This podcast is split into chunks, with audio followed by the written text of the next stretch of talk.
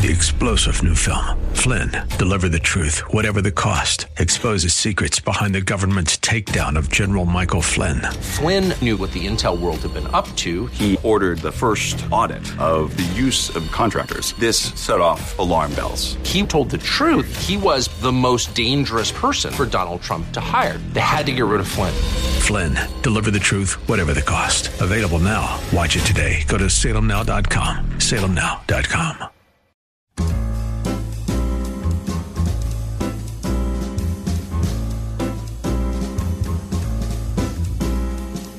Welcome to another edition of The Ride Home with John and Kathy, live from the Salem Pittsburgh studios. And now, here are your hosts, John Hall and Kathy Emmons. Hey, good afternoon. Thanks for coming along. Happy Monday to you. An absolutely gorgeous day across western Pennsylvania.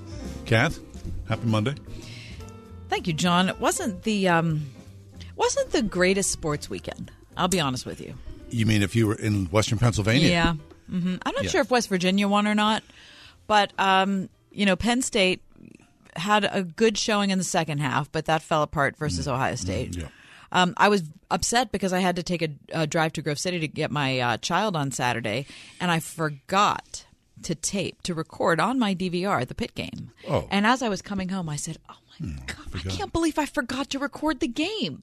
Well, Save should- yourself some trouble. Shouldn't have been worried about that. Oh, no. And then uh, the Steeler game last night wasn't. Uh, it was like well, yesterday afternoon. It was like, who's better out of these two terrible teams? Well, clearly the uh, the Bengals were trying to lose the game. Their starting quarterback was not in the game, uh-huh. right? So they just their their and eyes our- were on and first pick. coincidentally, our starting quarterback wasn't in the game either. No, no, and our backup Mentally. quarterback wasn't in the game either. Okay. Um, however, let's throw our attention to two other teams: Harvard and Yale. Yeah. So Saturday, Saturday afternoon, Harvard versus Yale. big Now, game. is a gigantic game of those of the uh, of the Ivy League persuasion, and um, there was a uh, on the field protest which was unlike any in the annals of sports. So apparently, thousands of students stormed the field at halftime to demand that the schools, both of them, Harvard and Yale, divest from fossil fuels. And also, they would divest from Puerto Rican debt. Now wait, So, as a dual, wait a minute. What what is what's the connection between the Puerto Rican debt? there is the- none. There were just an errand, an airing of grievances. there was a It was time. like it was like a there was a Festivus pole Right, in I'm- the middle of the field. There was a time when you were looking for the band playing, you know, the uh, the theme from 2001: is Space Odyssey. I want to see the drum and bugle corps, but instead, what I got a bunch of uh, rabble rousers, and uh, so much so that Elizabeth Warren, the uh, presidential candidate, she gave a good thumbs up of She approval did. as well. She said, "I support the students, organizers, and activists demanding accountability on climate action and more." That was, I think, that was supposed to be the Puerto Rico part. oh, I see. the right. the and more at uh, hashtag Harvard Yale. So this disruption, John, went on about an hour, which meant that the game ended in near darkness because, of course, they don't have lights. No lights. Is that also a fossil fuel uh, statement? No, I think they were trying. They're trying to be old and classic I see. and go back to their Ivy League roots. Okay, now look, I, I have no skin in the game because you know we're, we're not Ivy Leaguers here. No, but you would and, and they have a right. They have a right to protest. It's Sure. one of the things our country's based on. so- Yeah, but to there's a time and a place, wouldn't you think? And you would think that old friends were gathering for the rivalry, and again, everyone's wearing their polo shirts with their collars up, and and their penny loafers, and you know how that is. And then a bunch of yahoos. Look, protest is good, right? I mean, mm-hmm. nations have been moved by protest. Right. Everybody has an opportunity to state their disagreement or their cause but where's the time and the place? I guess the good thing is they didn't stop traffic, you know, pre or post game. Right. Okay. So you didn't think that this was the right place to do it. Uh, no, I- no. I just thought it was foolish. Yeah. Well, Did you think it was a time and place? no. I wasn't as concerned about the time and place as I was concerned about what the people who were walking forward to get on the field understood about climate change. My guess is there were 10 people who had some idea. Everybody else was just a Right. Yahoo climbing on. Exactly. Wouldn't you think? Yes, of Yeah. course. Right. And it also made me think about how many of the people who were walking onto the field have expensive cars, come from exclusive communities. You've got that right. How many people have like you know Porsches and large Right. SUVs in their garages? Exactly, and I thought that's that's going to be a big surprise to them when if they you know divest themselves of fossil fuels and fuels and realize that those don't work anymore. Right. I think that's part. Of, But you know, I, I think it's worth saying that the people who are fueling, no pun intended, the climate change debate are those people. Yeah, right. Yeah, the elitists. They are. I mean that that's who is in charge of the climate debate in the Western world right now. Right. Are the people who are the elites, who have the Porsches, who have the expensive educations. the bigger carbon footprints among us. Exactly. It's not the people who are struggling to get by. Oh, I don't think so. It's not. If you're just you know, you know lunch pack Joe or Jane, you're just going to work and trying to pay your so bills. I don't know. When I see a, I, I go back again. I, I've talked about this a couple times on the air, but I go back to the Trevor Noah spot on comedians in cars getting coffee when he was talking to Jerry Seinfeld, and Jerry said, "So you know, what are your what are your thoughts about America?" And he says one of the funniest things to me about America because he grew up, born and raised in apartheid South Africa. He says one of the funniest things is what Americans think protest is. Mm-hmm.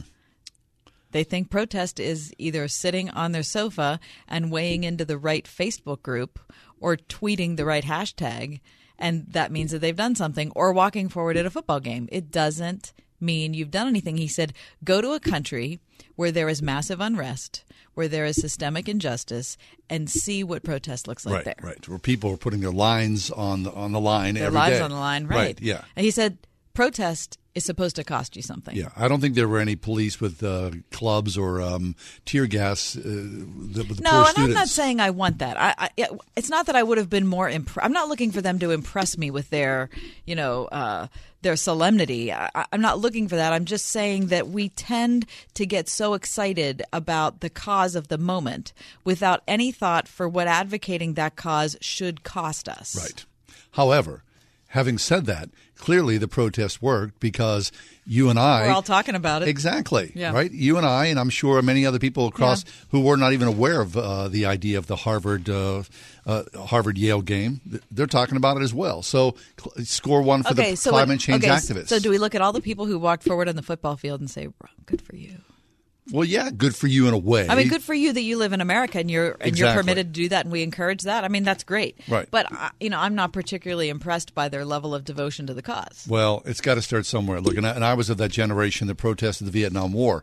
I mean, I was with my brothers and sisters in Washington D.C. where we were tear gassed. Now, of course, I was an idiot twelve year old kid. What did I know? But I did see the power of protest Well, there was and how pow- it changed and- people's lives. and there was power in protest, right? Yeah. But I do think the climate change debate is different because the regular American is not doing it. It's led by the elite. yeah. And does that type of protest work in the 20th century today? That's a good question too. I don't know the answer to that. Well, again, we're talking about it. So something was done that changed the tone of the conversation. I mean, talk might occur, but Is change Is going change- to going to occur? being done. talk creates change eventually Some- if there's enough talk. Maybe. It's the truth. Maybe not always. Not always, but right. I mean, so someone went out on the line and said, hey, "We got to do something about this." So Okay, they so did. okay, so my, my next question would be for all the people that went forward onto the field, what do they want? What are they looking for? They're looking for Harvard and Yale to divest from fossil fuels. Right. So They if enough people would pull back- they don't have the first inkling of what that would mean for Harvard and Yale. No, of course not. I mean- and what do it mean for this country? Exactly. You What can't pull back from No, that. right. But we're built on that foundation. I mean, good grief. Before we talk about divesting from fossil fuels, we have to go back about 150 steps and talk about how we would rebuild Western society without them. It's not gonna happen. Not, it's not. There's no point in going out onto a football field and holding up a game for an hour while we have no concept of how we would ever approach it from Yeah. step one. I mean, we have look, no concept, and we have no plan. Well, everybody would be pro solar and wind if that was, you know, a feasible thing. But the Which fact of the matter not. is, it's, It's not. not.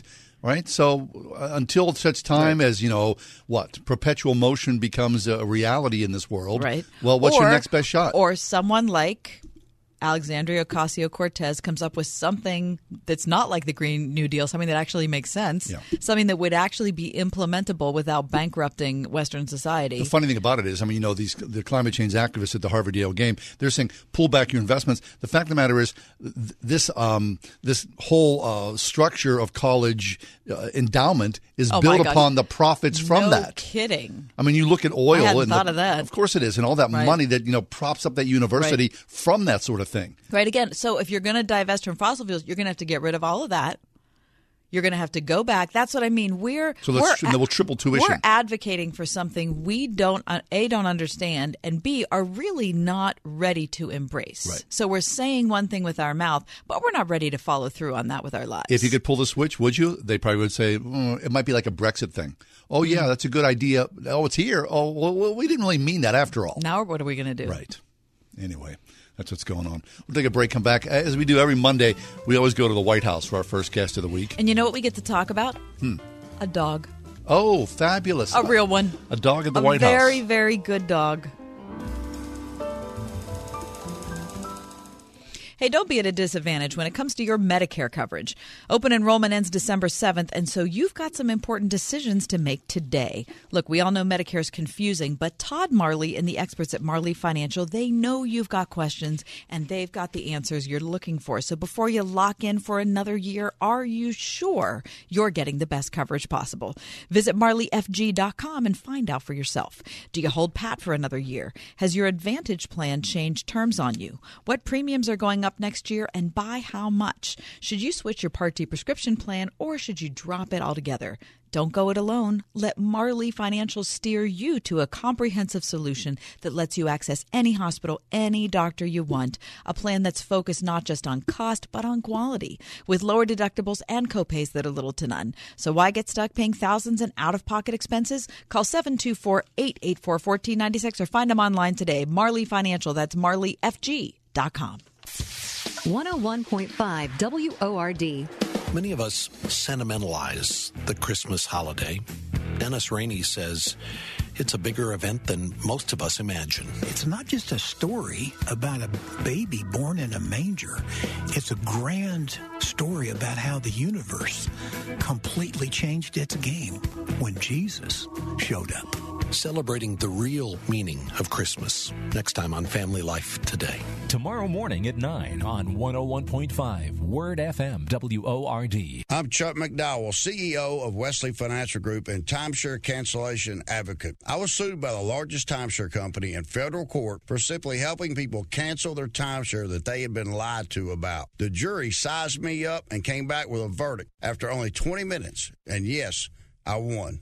My husband and I are more than grateful to everyone at Wesley Financial Group. You know, thanks to Chuck and his team, we feel as though a weight has been lifted and we can move on without the worry of a troublesome timeshare. Whether you owe ten to two hundred and fifty thousand dollars on your timeshare, it's my mission to get you out of your timeshare, eliminate your payments, and get them off your back permanently. And we proudly hold an A plus rating with the Better Business Bureau. Want to learn more about getting rid of your troublesome timeshare? Call Wesley Financial Group now for your free consultation. Call 800 691 9999. That's 800 691 9999. 800 691 9999. For your next event, instead of worrying about catering to your guests, why not just enjoy them? The Cooked Goose Catering Company provides homemade satisfaction that puts you at ease, whatever the occasion. Like their roast beef and stuffed chicken breast, with mashed or roasted potatoes and green beans, just $10.95 a person. Visit cookedgoosecatering.com slash word and see what's cooking. The Cooked Goose Catering Company, just good food.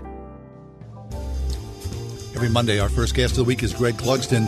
Greg is the SRN News White House correspondent. And it's funny, oftentimes we go and we go, oh, there's some weird news or there's some bad news. But this week, we've got news about a dog and a Christmas tree. This could be my favorite segment ever with Greg Clugston. no, no, the poem is You're your right, the favorite. poem is my yes. favorite. Hey, Greg, happy Monday to you. John, Kathy, hi. Yeah, I'm glad to be talking about uh, some other topics just like you. Yes, very much so. Listen, this dog did such a good job. So Conan was uh, was honored today uh, in the right in the White House Rose Garden. The president says he gave Conan the dog, not Conan the Barbarian, a medal and a plaque. Uh, tell us about Conan, Greg. Yeah, or Conan, the late night talk show host. Thank you, yeah, yeah. just, just don't want to be confused at all. Yeah, this was uh, this was an unscheduled uh, event here at the White House today. There was uh, it was not on the public schedule. Uh, we got an overhead announcement here saying, uh, "Please gather to go outside for an event in the Rose Garden," and there was no forewarning, even when uh, reporters were outside here at the White House. And so it was uh, really a secret uh, surprise until the very last moment. But there the dog was. And uh, inside the White House, privately, the president had not only met with the dog, but also with some of the members of the special forces uh, that were involved in that uh, that raid in Syria that led to the death of the ISIS leader al-Baghdadi.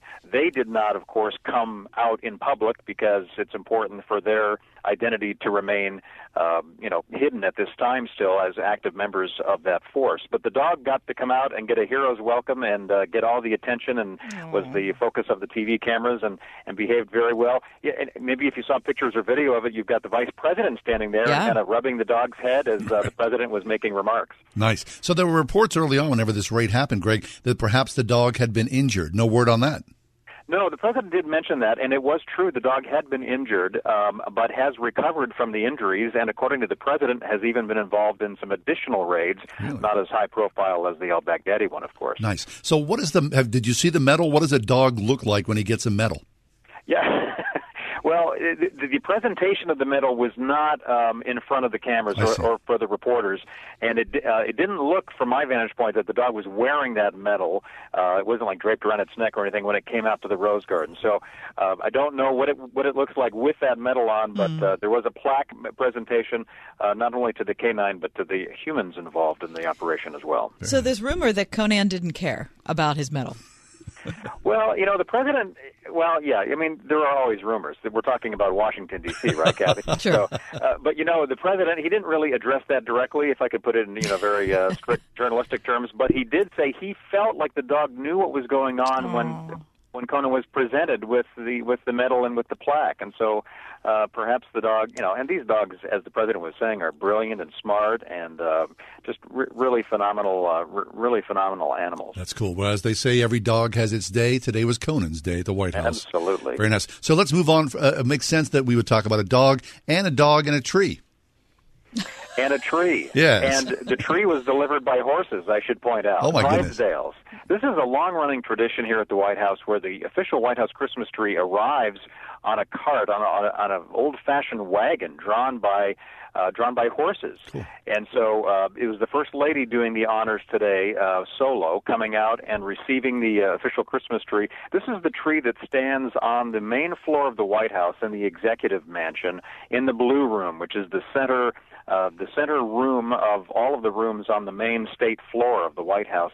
And uh, it's really the centerpiece of the White House decorations, and it's going to be on display and uh, public tours and uh, holiday parties that the Trumps will be hosting. And so it's uh, it's just a nice event, and you've got the Marine Band outside playing uh, Christmas uh, tunes and hymns as uh, as the uh, as the trees arrive. So, and it was a beautiful day here in Washington too. So it was just nice all all the way around. See, that's the ultimate in live tree because you get the tree delivered, and then I imagine someone from the staff decorates the tree for you. So the first ladies and the president, vice president, they walk by and just go, "Very nice tree," without any of the effort at all.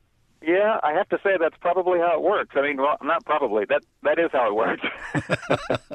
so it is nice to get uh, staff, and not only staff, but there are um, volunteers um, at events like this and the Easter egg roll. Volunteers that come and and uh, work with the paid staff to help make this place uh, look look, and it always is fabulous looking here uh, during the holidays. And I'm sure it's a thrill and an honor for the volunteers as well to be in the White House and you know making the place look good for Christmas.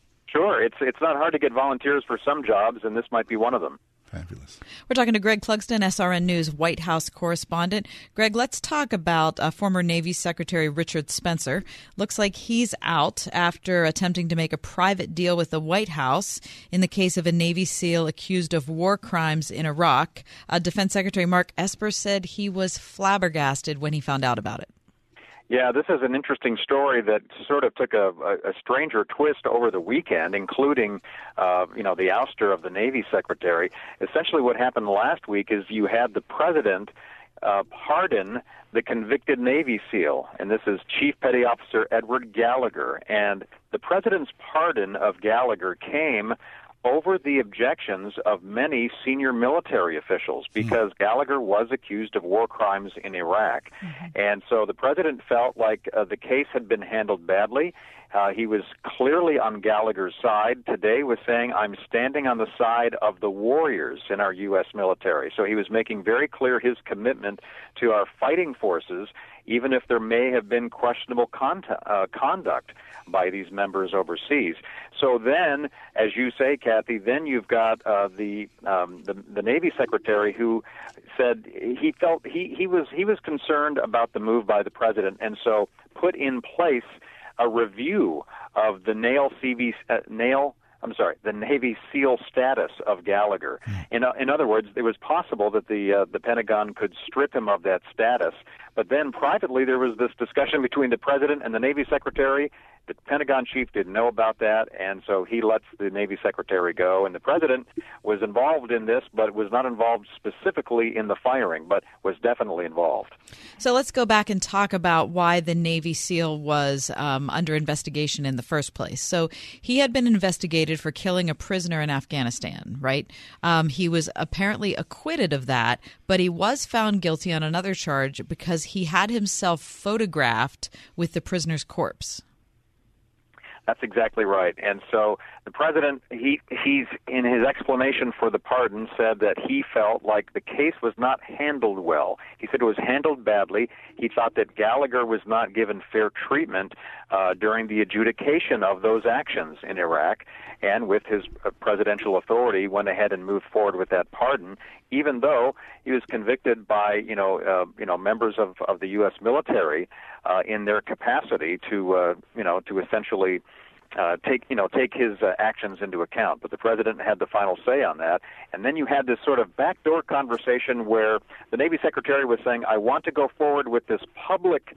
Um, series of events to, you know, uh, look at whether or not this Navy SEAL should remain a SEAL. But then he apparently privately told the president, I, "I'll still let him be a SEAL if we go forward with this other, uh, this public you know what the uh, Pentagon chief maybe thought was a charade. He was, as you say, flabbergasted for being left out of the loop mm-hmm. on this, and felt like it was uh, a chain of command issue sure. with the Navy Secretary. Sure. Wow. So Richard Spencer himself, though, as the Na- as the Navy Secretary serving at the time, thought that this Navy SEAL in getting his um, getting his image captured along with the corpse of a prisoner that was conduct unbecoming. Right. I mean, it was a, a disciplinary process um, that they, he was wanting to undertake.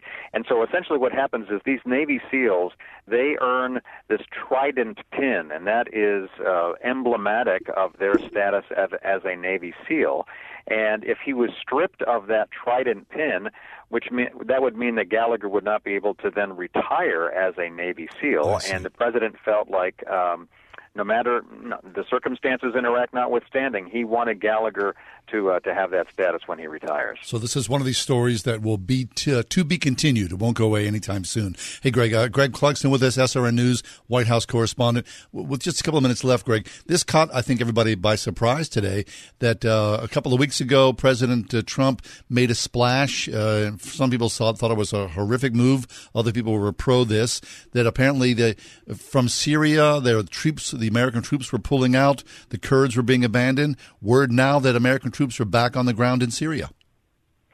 Yeah, this is interesting because even at the time of the original announcement of moving uh, some forces out of that, you know, that Kurdish region of northeast Syria, uh, there was some discussion that they were going to uh, still be remaining nearby or in the region, and now this report about you know moving back in. So it seems to be pretty fluid. And uh, the Kurds, even though the president had said that, and of course these Kurdish fighters were were allies of the United States military for years. And uh, so that's why the, the announcement by the president to have the American forces withdraw from there was seen by many Kurds as an abandonment on, on the part of America since they had fought closely. And the president has insisted that Kurdish fighters were okay with the arrangements that were ultimately made involving Turkey and the United States, but um, it looks as if there, there still may be some more movement there in terms of, of working with the Kurds. And that still remains obviously a very volatile situation yes. in part of the world. And lastly, Michael Bloomberg enters the presidential race. Right, he is going to be uh, putting Yeah. himself out there as a problem solver. He's 77 years old. Is he He's really? a billionaire. He is another, um, you know, Democratic candidate, uh, a former independent. You know, he he switched parties to independent and then then to the Democrat, and so he's he's essentially going to be bypassing Iowa and New Hampshire because obviously he hasn't been campaigning all these many months, and um, he may have even missed some of the deadlines for getting on on those ballots. But he's going to be uh, looking forward to a little farther down in the nominating process, especially Super Tuesday, the first uh, big day in March when many states across the country are all voting, and he's going to be spending all of his own money. He's not going to be receiving any campaign uh, donations or contributions, and he can afford it because of his wealth. Right. Well, it's fascinating to think the former mayor of New York City uh, is entering into the race now for the Democratic nomination of president as a moderate, which just goes to show you how far afield the rest of the Democrats are. That's right. And he's jumping in as a billionaire, and billionaires haven't gotten a lot of love from most of the top Democratic candidates in the primary so far. So it'll be very curious to see how he fits in if he does. Well, it seems like, according to Elizabeth Warren's tax plan, he's going to be pl- p- paying more than 100% of his income. Yeah, you've got a uh, a wealth tax there that he has to deal with. So maybe, maybe that's why he's running. He doesn't Yeah, want to right. pay uh, Warren's wealth tax. he has to vanquish that. That's good. Hey, Greg, thanks an awful lot. Always a mixed bag, but uh, really appreciate your time here with us.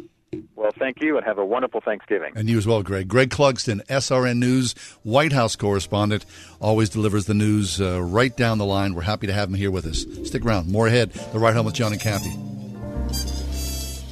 Rich Engler presents Christmas with Michael W. Smith. most wonderful time of the year. And Mark Martell. Christmas. With Michael W. Smith and his band.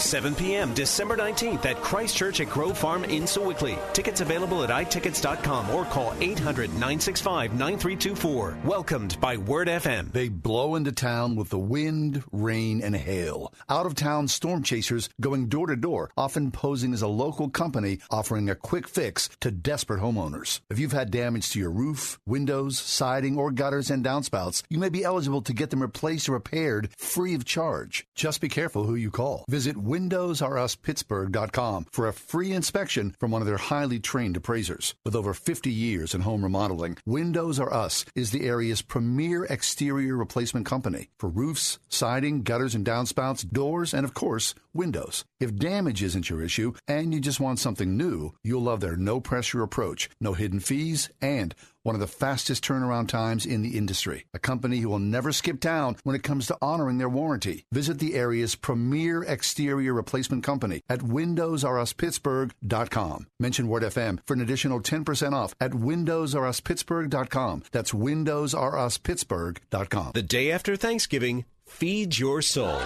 Join Amen to Action as we come together for the third year to sing, pray, celebrate, and pack over 1 million meals of hope for the hungry. It's Friday, November 29th at the Convention Center. Doors open at 8 a.m.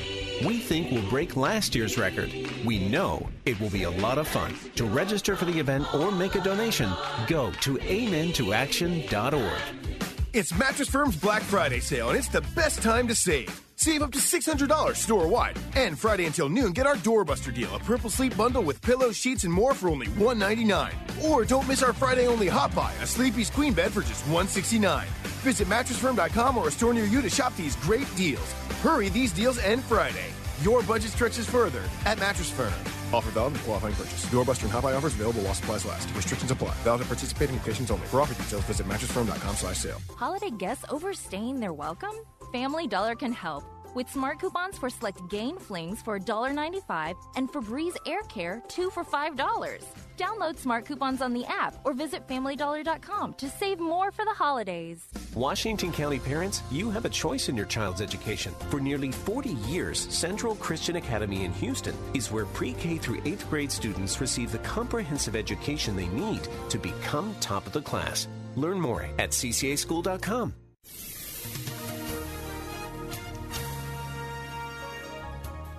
Tonight, clear to partly cloudy, low 39. Clouds and sunshine tomorrow, high 57. Cloudy tomorrow night with spotty showers late, low 43.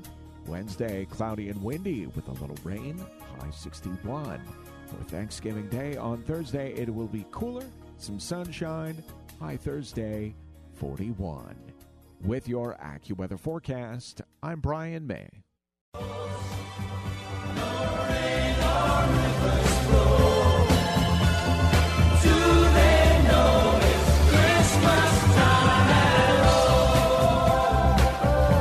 This day in history, November 25th, 1984. Some of the world's top musicians gathered to record Band Aid's Do They Know It's Christmas to raise money for famine relief in Ethiopia. Mhm. And that's just, that's an awful song. Bob it? Geldof was the producer behind it 35 years ago. This so this was on the heels of all these other sort of um, charity songs that made their way. Yeah. So th- this was like in the Hands Across America era. We are the world. Right. We Right, are the children. So this was primarily a British pop star song. Yeah, right? so um, Boy George figures prominently. Sting Bono. figures Bono. Um, who uh, George Michael? Right. What was his band or his group? Uh, Uh, no, I don't know. Wham. yeah, exactly. Okay. Uh, I, I think Tears for Fears is Oh, in Phil, there. Phil Collins. Phil Collins was on the drum. Also, yes. Kool and the Gang was in this. Really? Yeah. Which is I saw of- Bono. Right. Um, yeah, so it's a lot. It's interesting to look back on it because it was certainly well intentioned, but it seems culturally inappropriate when you look back at it now. Right. And after the fact, these were always sort of pegged as um, nice idea, but then a poor execution as far as the distribution of funds. Well, I actually have not heard about that. No, I had. okay, I had not heard about that, but I do think it's a poor distribution of um, Talent. it's just a, it's Telling it like it really, really, all. really is an awful song. Did you- would you ever Um, buy any of these okay, songs? No. We Are the World? You didn't no, buy that as a kid? get out of here! Absolutely not. What, you Um, weren't like, you know, philanthropic as no, a kid? No, but listen to this. It, it raised ten million dollars. Yeah. Um, which is a tremendous amount. But it, it makes me think about how we have gone off the rails with our call out culture right now. How so? What do you say? Because looking back at this, there are a lot of lines in this song That are inappropriate. as I said, just appear now to be culturally insensitive. Right. Even the title.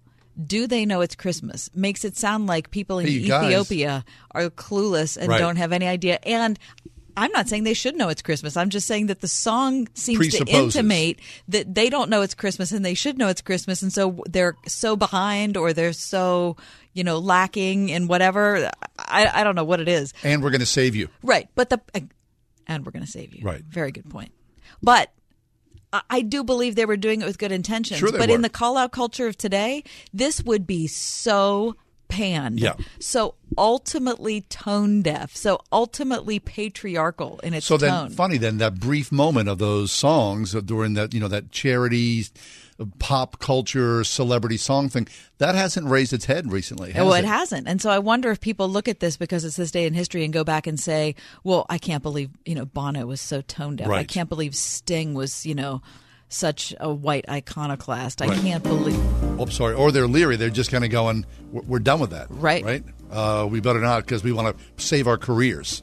That's all. So on this date in history, Band Aid. Don't they know it's Christmas? I don't know. Stick around. We got lots more ahead. Ride home. 101.5 WORD. She was giving me the ultrasound and she turned on the sound and my baby had a heartbeat.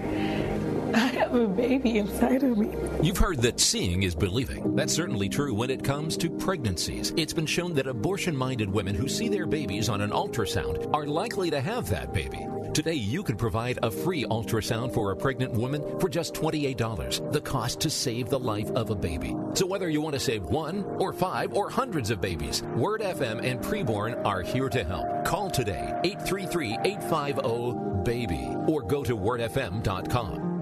The Forevermark Diamond Tribute Collection.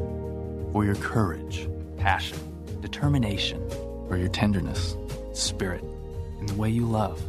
For all that you are. The Forevermark Tribute Collection. A diamond for each of your qualities. Forevermark. Beautiful, rare, responsibly sourced. Explore the Forevermark Tribute Collection at Trinity Jewelers Mount Nebo Road. Visit TrinityJewelers.com. I'm not 20 anymore, but I'm not about to let joint pain slow me down. And thanks to advanced biological therapy, I don't have to. At At Regenerate Me in Pittsburgh, Advanced Biological Therapy offers the most advanced non invasive treatment for joint pain. To qualify for the free comprehensive three week joint study, including first treatment, call 412 851 3811 now. Slow down for joint pain? Not on your life. 412 851 3811. Restrictions apply, space is limited, ends December 13th. Every day across western Pennsylvania, tough breaks happen to honest folks. Layoffs happen to single parents, evictions happen to families with babies, and empty bank accounts happen to hungry people. But thankfully, every day in our community, good people happen to bad things. Your sustaining monthly gift of just $25 doubles the Salvation Army's ability to assist our neighbors battling poverty and help them win. Join the fight for good by texting Word FM to 91999. Join Ireland's own Keith and Kristen Getty, known for In Christ Alone, for their ninth annual Sing, an Irish Christmas tour, featured on public television, the BBC, and TVN. The Gettys are joined by their incredible band, fusing Celtic, Americana, modern, and classical music for a vibrant celebration of the season. Build lifelong memories at Sing, an Irish Christmas. For tickets and information, visit gettymusic.com slash Christmas. Coming to the Benedum Center in Pittsburgh on December 12th. Camping in the great outdoors can be a lot of fun, but it's not the most conducive environment for your next retreat. Antiochian Village offers the best of both worlds with 300 acres of beautiful woodlands near historic Ligonier, plus all the technology and connectivity you need to make your retreat a success. With 100 hotel style guest rooms, 18 meeting rooms, and several outstanding full service dining menus, 10,000 guests every year can't be wrong. Antiochian Village. Book now at antiochianvillage.org. It's said that the more grateful you are, the happier you are. Tim Muehlhoff is with us. Tim is a professor of communications at Biola University. He is the author of several excellent works Winsome Persuasion, Christian Influence in a Post Christian World, selected by Christianity Today as its uh, book of the year. Also, um, Defending Your Marriage, The Reality of Spiritual Battle. Tim, welcome back to the show. Oh, it's great to be with you too. All right, Tim. So you have been looking into positive recall bias. I have no idea what that is. Please tell. So it's, it's a really cool idea coming out of researchers from Harvard um, that you can train yourself to recall positive or bad things about people, places, situations, personal history, that your brain actually can be disciplined in what you think of first when it comes to a person, a place, or anything like that. For example, Shawn Achor, who's a psychologist who teaches at Harvard, suggests that if you took five minutes a day and wrote, wrote down three things that you were thankful for. Now, they don't have to be huge things, they can be very small things. I woke up this morning, it wasn't raining. Um, I'm from Detroit, so Thanksgiving hasn't happened yet. The Detroit Lions have not lost yet. right. We sure. still have a few days where we mm-hmm. could potentially win this game. Very nice. Right? So here's the cool thing about the study, though. So for one week, take five minutes a day, just write down three things. That's it. Here's his results. One month later, the researchers followed up and found that these people all rated themselves much higher when it came to depression and any mark of happiness that they could think about. Now, would it last? Three months later, they contacted these participants again and said, Hey, how are things going? And they gave them a quick questionnaire. Uh, these people were much happier and less depressed than when they first signed the survey. Six months later, just based on one week of taking five minutes a day and writing down three things, they were still seeing positive effects of doing this six months later. Really? So Isn't that amazing? It is amazing. So six months later, were they still doing the three things a day? No, oh no, no, no, no, John! It was just that one week. Holy smokes! Really? Oh yeah, one week. So is- just is doing that for seven days seven days. caused people to have a positive result for six months? for six months. Can you think about that? So another researcher at Harvard is the one who's responsible for this positive recall bias. She took two groups of people, and, and they did this for two weeks. One group, you were to get up every single day and notice five positives. The positives could be anything. Uh, I woke up this morning, I got some milk out of the refrigerator, and you know what? My refrigerator's still running. The milk was cold. That's awesome. Yeah. I drove to work. You know what? I got a job. That's good. Yeah. And so just five things for two weeks each day. The other group was told, I just want you to notice things that just kind of bug you, things that are a hassle. Like, yeah, you know, my refrigerator works, but it, it, it's on its last legs. I know it is.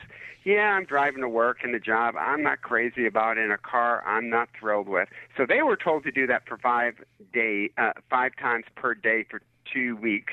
What happened was they created what is called the positive recall bias. So the positive people were like, all right, what are the good things about the refrigerator? You know what the bad ones are, but can, what do you think first when you think about the refrigerator? That it got kept your milk cold, or that it's on its last legs? And then they did a really cool thing. After the positive and negative recall biases were entrenched, they flipped the groups.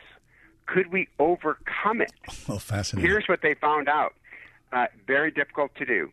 Once you've trained your mind for two weeks to see the bad, it's really hard to see the good. Mm. And if you trained it vice versa, so we at Biola University are starting something in the fall called the Winsome Conviction Project. It's fully funded for five years where we're going to try to make a difference in how we talk about our differences. And so we're going to train people in the, in the uh, positive recall bias. So we're going to say if you're a Republican, okay, you have to write down each day three things that you appreciate about the Democratic Party. Wow. And we're and we're going to do this because here's the thing: is when you think about Bernie Sanders or you think about President Trump or you think right, what comes to mind first is it the negative or the positive? Now, don't think that just because you're now starting to think the positives about Bernie Sanders wipes away the negatives. No, they're still there, and you should be concerned about them. They weren't the first things that came to mind, though. Does that make sense? Yeah, yeah, yeah. Right. We're going to try. Oh, we're going to try this. It's going to be such a blast. We're Oh, that's fully so cool. funded for five years. Now, Tim, uh, people are going to say, "I've got a hard time thinking of three things that are good about you know the uh, p- uh, the other side that, that I'm not voting for." We are signing you up, John Hall. You're going to be our first person because think if we move it back far enough. So let me tell you. Can I tell you a really quick story Yeah, yeah. that got me thinking like this? So I speak for Family Life Ministries. Uh, every Sunday morning, we talk about. Um, uh, we do a dad talk, right? What does it mean to be a Christian dad? Well, I, I had a very difficult relationship with my father. He passed away seven years ago. Uh, he we weren't very close. He struggled with porn, you know, things like that. So the vice president of Promise Keepers, I'm speaking with him, and he grabs me after this talk and he goes, "Hey, can I say something to you uh, about your dad talk?" Now, what are you supposed to say when the vice president, you know, Right, promise? right. It's like, No, "No. I'm good. You know, I'm okay." Right. so he said this: "You're loving your dad with your generation's love language." You're remembering your dad with your generation's love language, not his. He said, You guys go to every practice, let alone every game. You say you love your kids five times a day. That was not your dad's generation. Did your dad ever leave your mom? No. Uh, did he work double shifts? Why did he work double shifts? Well, because we needed the money. Uh, right, right. So then he made me think of positives, and this isn't this isn't minimizing his porn addiction, right? But but what comes to mind first is here's a man in an unhappy marriage who stays in the marriage for the kids and works double shifts for the kids. So you know what I mean? So what comes to mind first is what I think we can begin to train ourselves about the passion of a Bernie Sanders. I see. The, you see what I mean? Yeah, it, yeah. it can be broad strokes. It can, it can be broad strokes, but let's start to do broad stroke thinking That's about fabulous. positives about people. Okay, so Tim, what struck me about it is five minutes a day. What is the deal about writing things down? The intentionality of writing somehow cements that gratitude in. I think so. I think literally writing it down is just one other way of embedding it in your brain. Um, so I, I and, and they didn't go into specifics. So John, that's an interesting question. I, I think it's okay to write it down if you're if you have a Word document, you can type it in, or maybe have a journal. But here's what I want to say. To, uh, here's what I want to say to your listeners. Yeah. We're, we're not. This isn't a five month commitment. You know what I mean? It's like this is a, a one week commitment, five minutes a day, and Harvard researchers are saying you might impact the next six months of your life by doing this very simple uh, thought exercise. Now, now they mentioned something that I don't know what to make out of this. I literally just ordered the book that this is from. Is they thought it was really important to have it be during the same part of the day. I see. Now, I don't know why that is, to be honest with you. Maybe that's the morning the first thing you think about when you wake up or the last thing you think about before you go to bed? That could be interesting. But I would just say to you, and, and there's a biblical verse for this that I've been playing around with, Psalm 22, 3, that says, God inhabits the mm-hmm. praises of Israel. I wonder how he inhabits that, right? Hmm. I, I wonder if it's our psyches are changed, our our disposition. So, so you know how this can work is I've been using this as an illustration. Remember Corrie Ten Boom is thrown into a concentration camp. A horrible situation, and there's this wonderful passage from the hiding place where she actually praises God for lice Yes. be- because the lice is so bad the guards won't go in. Right. Her sister Betsy. Yeah. Yeah, and and thus she can have Bible studies out in the open. Right. Yeah, they walk in uh, to Ravensbrück, and Betsy sa- and and Corrie is so horrified by all the lice, she cannot she cannot believe the conditions. And Betsy says, "Isn't this wonderful? Wow. Yes. Isn't this wonderful, Corrie? I mean, think about the fact that we're going to be able to have our Bible studies because the guards are going to want to come in here. Isn't this wonderful? I know. Yeah. I know. That's so true. Okay, I'm taking this as a challenge. Hey, it would be fun to do that. To I'm have doing it. do that for one week. I'm doing it. I'm going to. d- I wonder if we could now. I, this would be talking to you twice in a month, which I would very much enjoy, as would John. Surely. What if we called you next week and we reported back? Okay, that's good. Done. Okay. Seven for the next seven days. So this time next Right. week. Yeah. All right, we'll Got do it. it. All right, fabulous. Okay, and now, now tell us again what we're going to do. Just uh, listeners who are just joining us for the next seven Oh. days, we are going to what?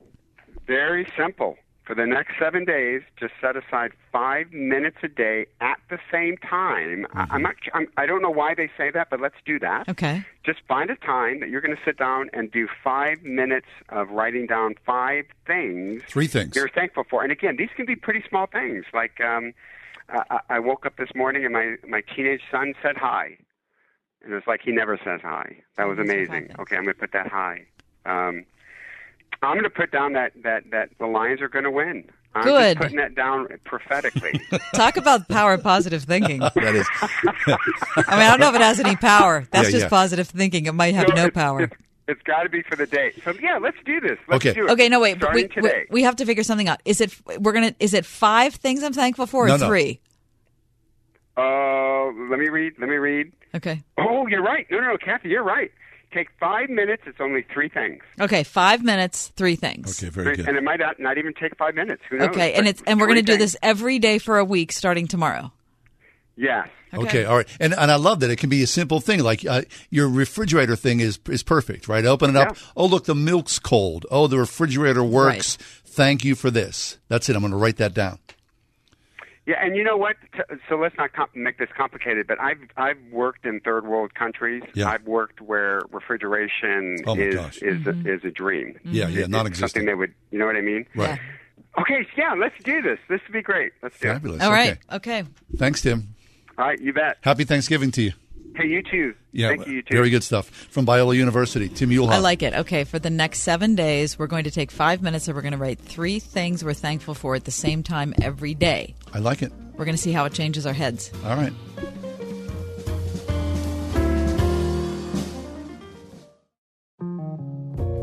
The Forevermark Diamond Tribute Collection. For your courage, passion, determination, for your tenderness, spirit, and the way you love. For all that you are. The Forevermark Tribute Collection. A diamond for each of your qualities. Forevermark, Beautiful, rare, responsibly sourced. Explore the Forevermark Tribute Collection at Trinity Jewelers Mount Nebo Road. Visit trinityjewelers.com.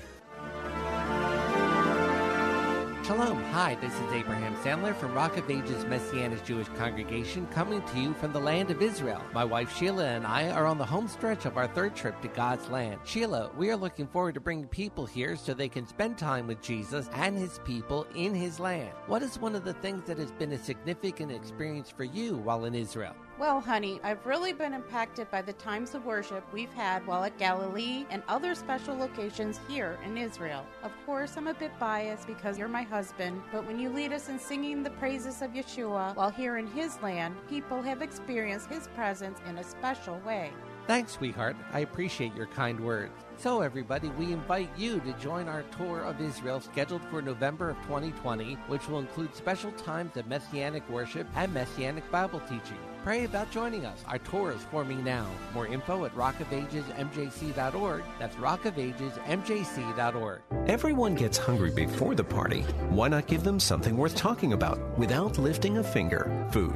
The Cooked Goose Catering Company provides homemade satisfaction that puts you at ease, whatever the occasion. Right now, get their special appetizer package added to your next menu. An inviting selection of hors d'oeuvres starting at $6.95 per person. Visit cookedgoosecatering.com slash word and see what's cooking. The Cooked Goose Catering Company. Just good food.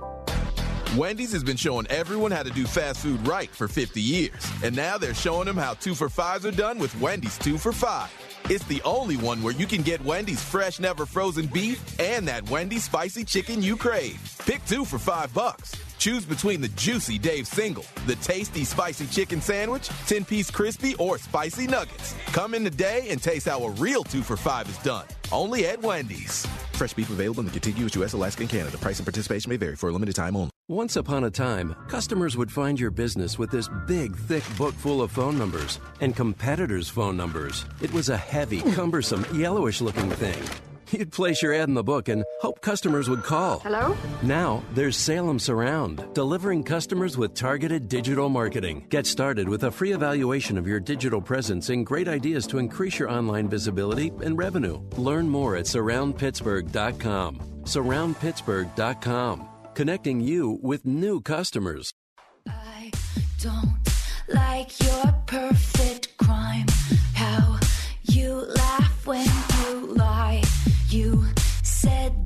gun was mine. Isn't cool. No, I don't like you. According to the American Music Awards, that is the artist of the decade. Taylor Swift was honored that way last night at uh, the lowest rated American Music Awards, I think, ever. However, she has surpassed Michael Jackson in the number of American Music Awards she has earned over the years. Amazing. I cannot get over Now, in addition to being named Artist of the Decade, she was also named Favorite Album for the Pop Rock uh, category, Favorite Music Video, also Favorite Female Artist, Favorite Artist in Adult Contemporary, and Artist of the Year. Holy smokes. 28 total wins in the American Music Awards. She beat Michael Jackson's all time record of 24. This uh, American Music Awards, I've never Yeah. watched it. I know nothing. You've never Never. watched. I could care less. When I was little, the American Music Awards, I stopped everything. I looked forward to it for Really? a week. it was enormous. It always felt like to me like the People's Choice Awards. It was so bet- cheesy. for a while. It was better than the Grammys. really? Yeah, for a while. Yeah, it really was. Now it's completely fallen Who off votes on in this? every way. I don't know. Yeah, exactly. Mhm. Right. The Yeah. People's Choice Awards. I don't know. It's kind of a I, I thing. got no idea. But the fact that Taylor, I mean, I'm not saying Taylor Swift is not talented, though Mike will, if I just give him a moment here. I, Artist of the but I cannot. Artist bel- of the decade. Listen, kidding me? She got the artist of the decade. Go yeah, ahead. Go I, just, Sorry, I Kath. can't. No, no, no. I, I'm I'm with you on this because I'm just I'm such a huge Michael Jackson fan. Same I, here. that I just can't. I, I cannot imagine that I'm she could have shut them both surpassed off. him. Both. I'm What gonna do you mean just shut- Shut Yeah, them no. both off. M- Mike, tell us about Taylor Swift.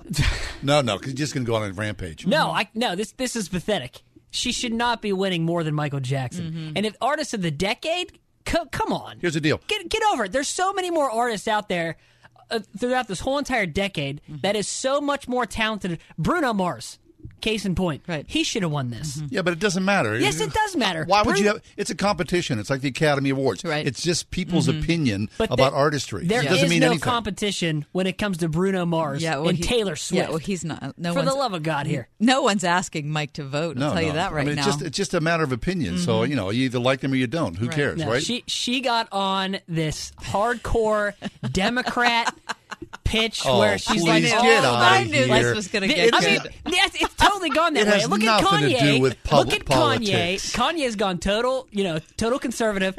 And Taylor Swift, Oh, I mean, she oh, Mike. brings it up in her concerts. Mike, it has uh, nothing to do with politics. It, totally is. It no, totally I think. Listen, I think she's Totally a good. is. I think she's a good songwriter. I hated the last album, that whole snake thing.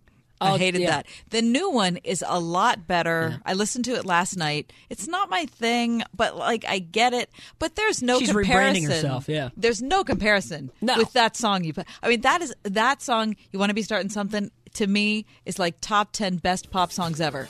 yeah, Uh, but you can't exclude his personal life from that. Yeah, Yeah, but the American Music Awards weren't voting on his personal life. Yeah.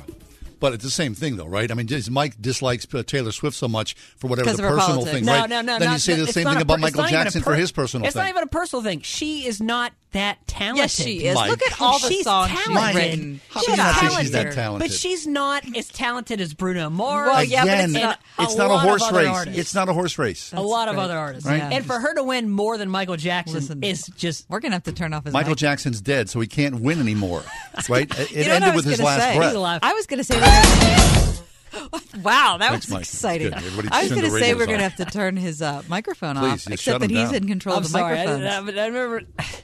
I'm just lost for words for this. This has got me so hot. Please, like just she's stop. she's she's okay. I'll give her the benefit of the doubt. Oh, that's big of she's you. she's she's talented. yeah. Mm, But that's for nice her of to you. win- That's nice of you. I appreciate that. What are you doing? What are we going to break for? Yeah, We're we're going going to to break break right it now. the top of the hour, Mike. because we for need some out news loud. and No, we need- some weather updates is what we do. The American Music Awards aired live last night from the Microsoft Theater in Los Angeles, which doesn't sound like it's a place of great beauty. It Yeah, sounds like some know. kind of like warehouse. As opposed to like what the Kodak Theater. Microsoft Theater, it just Right. doesn't sound romantic I or mean, you know, dramatic in any way. The award season that's underway, right? Kind of meh, just meh. It is meh. Take a break, come back, 5 o'clock hour. We got a lot going on in the Monday show. Uh, we're going to talk with Jason Charron, and quite honestly, we don't have a clue what he's going to say. That's how we like it here. The surprises are plenty. The 5 o'clock hour, the ride home.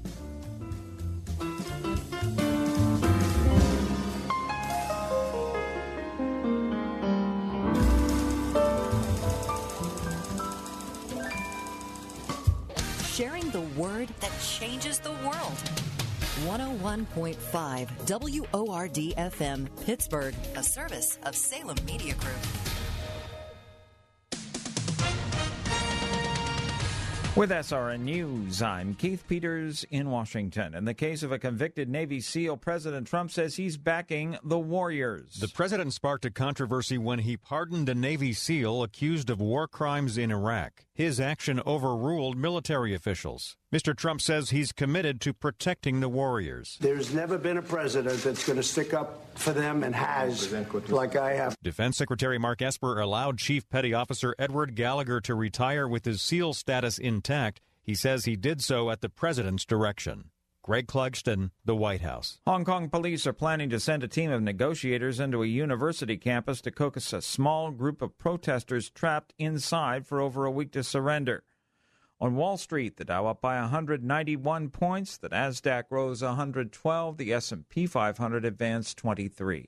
This is SRN News. The Ride Home with John and Kathy, driven by Colussy Chevrolet, serving the Pittsburgh area for over 100 years. When wet weather is on the way, keep it dry inside with J&D waterproofing. Water seepage and a sinking foundation can cause major structural damage if left untreated. Joe Belanti and the team at J&D Waterproofing have the experience to correct your water problem with over 72 years in the industry. Call the Tri-State's premier waterproofing company now at 1-800-VERY-DRY for a free estimate and big savings on all waterproofing services for a limited time. J&D Waterproofing, 1-800-VERY-DRY. Friday, December 6th, Memorial Park Church presents a special benefit concert with Michael Card. A free event to support the work of EduNations in war-torn Sierra Leone. RSVP now at edunations.org slash benefit dash concert. In addition to the free concert, don't miss Michael's Hesed Biblical Imagination Workshop, Saturday from 8 to 4, just $35 a ticket. Michael Card, December 6th and 7th. Details at edunations.org slash benefit dash concert. As we enter this holiday season, we've stopped to reflect on what we're grateful for. This is Greg Trzynski, and at the Original Mattress Factory, we're grateful for you, our loyal customers. With your support, more than half of our business comes from repeat customers and referrals. And we have been hometown made for nearly 30 years. So thank you. We look forward to building new relationships and providing the high quality and great value that you've come to expect from the Original Mattress Factory. We wish you and your family a happy and healthy holiday season and a wonderful new year. This is the entertainment answer. What's one thing actor Tom Hanks took away from playing Mr. Rogers in A Beautiful Day in the Neighborhood? He gave everybody a fair shake. Anybody who visited his neighborhood came in with absolutely no preconceived notions of, of what they wanted or, or what their motivations were. It was just like, oh, how nice to see you. That's a fair shake. That has absolutely no assumptions. A Beautiful Day in the Neighborhood, rated PG. For this entertainment answer, I'm Matt Mungle. Hey, Mike, how's the house coming along? Needs a ton of work. The pipes are leaking, needs a new roof. The AC just broke. I just don't have time to do it all myself. You know anyone? Oh, just ask Home Advisor. They match you with the best local pros for any home project. Cool. Yeah, you can read reviews and book appointments online. What's it cost? Actually, Home Advisor is always free to use. Nice. I'll check it out. Go to homeadvisor.com or download the free app. Hi, I'm Alistair Begg, and I'd like to personally invite you to join me August 30th to September 6th, 2020, for a week of Christian fellowship and a newfound appreciation for God's creation. Call 855 565 5519 to join us or visit deeperfaithcruise.com for all the details. Salem Media Group presents the Deeper Faith Alaska Cruise, August 30th through September 6, 2020. Get more details at wordfm.com slash Alaska.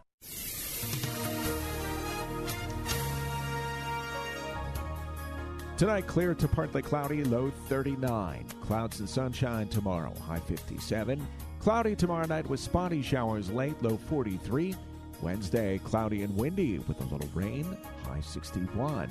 For Thanksgiving Day on Thursday, it will be cooler, some sunshine, high Thursday, 41. With your AccuWeather forecast, I'm Brian May.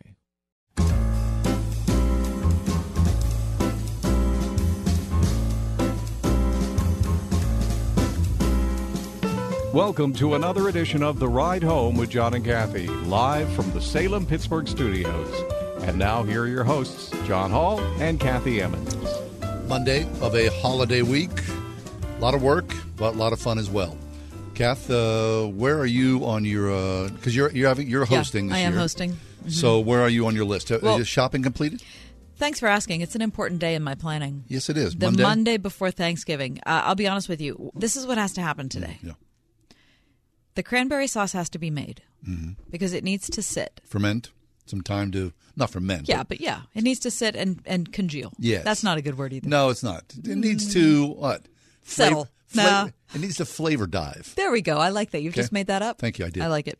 Uh, today's the day where you have to finalize the menu. Yes. Every side dish, every hors d'oeuvre, every dessert has Now- to be listed. Are you having guests bring side dishes? No. You're doing everything. We're doing everything. Soup to nuts. Soup to nuts. Can you believe that? Oh no, Mhm. we're doing. You know, people are bringing some side. oh, that's dishes, great. which is fine. But see, we're only having eight people, and you're having 18 people. Right, It's so- a pretty big difference. yeah, there is. Yeah. So, uh, well, wait a minute. Not everything, because Eat'n Park is going to be supplying the pies. Thank Well, you to our friends at Eat'n Park. That's a shame. It is not a shame. No, it's seriously it is. That's It's great. a- Thank you, Mike. It's really not good. Thank you, Mike. Yeah, we're excited about it. Right. You know what I've decided on? Yeah, tell me. I've decided on, and you're going to mock me, and I don't. I don't care. That's fine. Let's move. Um, I, I'm making pumpkin pie myself. That's good. Making my own. Um, however, from Eat'n Park, I will be purchasing a cherry pie Mm. and an Oreo cream pie. Ugh, really? The Oreo cream pie looks like something like Disneyfied. Okay, it doesn't look good. It looks like something I wouldn't enjoy. Listen, when you bite into it, Mike, are you familiar with the Oreo cream pie? Yes. Isn't is. it delicious? It is divine. It is so good. It is so.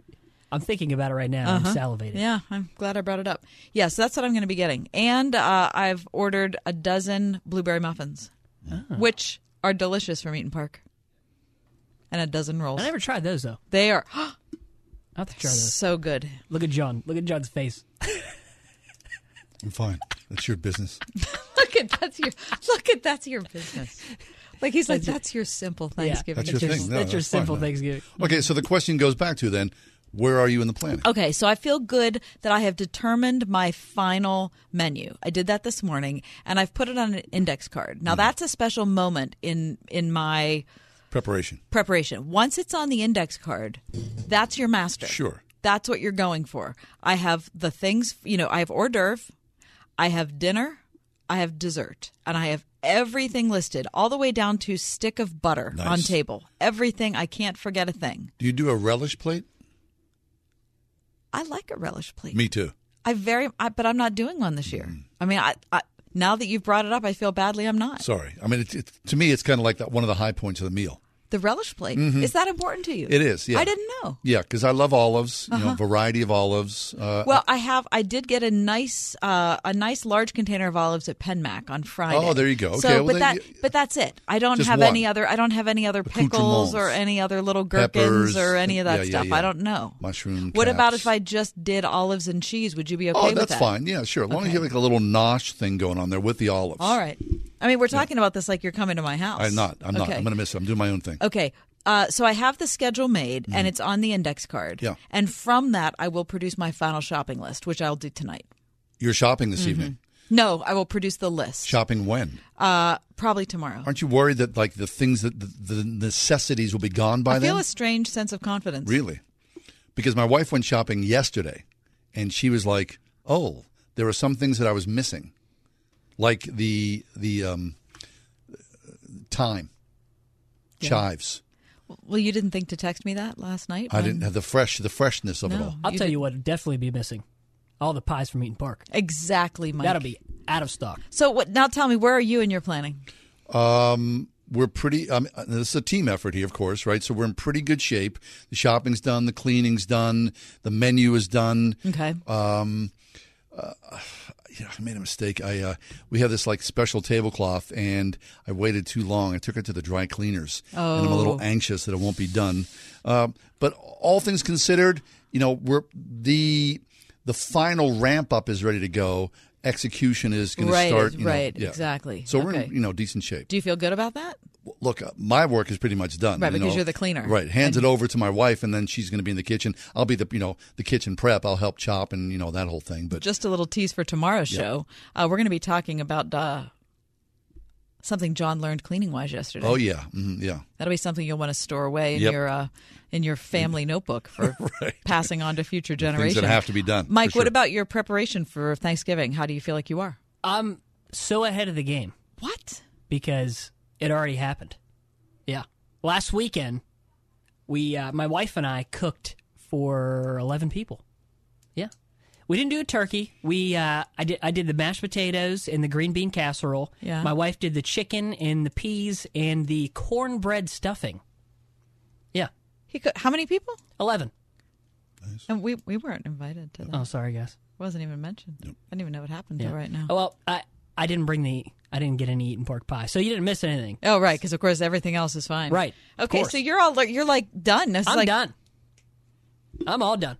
Jeez, I I, need f- I felt good until now, and the mic's making me feel worse. I think it was after his little, like Taylor Swift rant he went on at the four o'clock hour. I just like I lost that was there. ugly. And you lost me through oh, well the pie conversation Yeah, as well. okay. So all right, take a break. Come back. Okay, the preparations underway for Thanksgiving. Coming up next, Jason Charron is with us. He's a regular on our show and always brings an interesting perspective. That's straight ahead. The ride home with John and Kathy here on Word FM.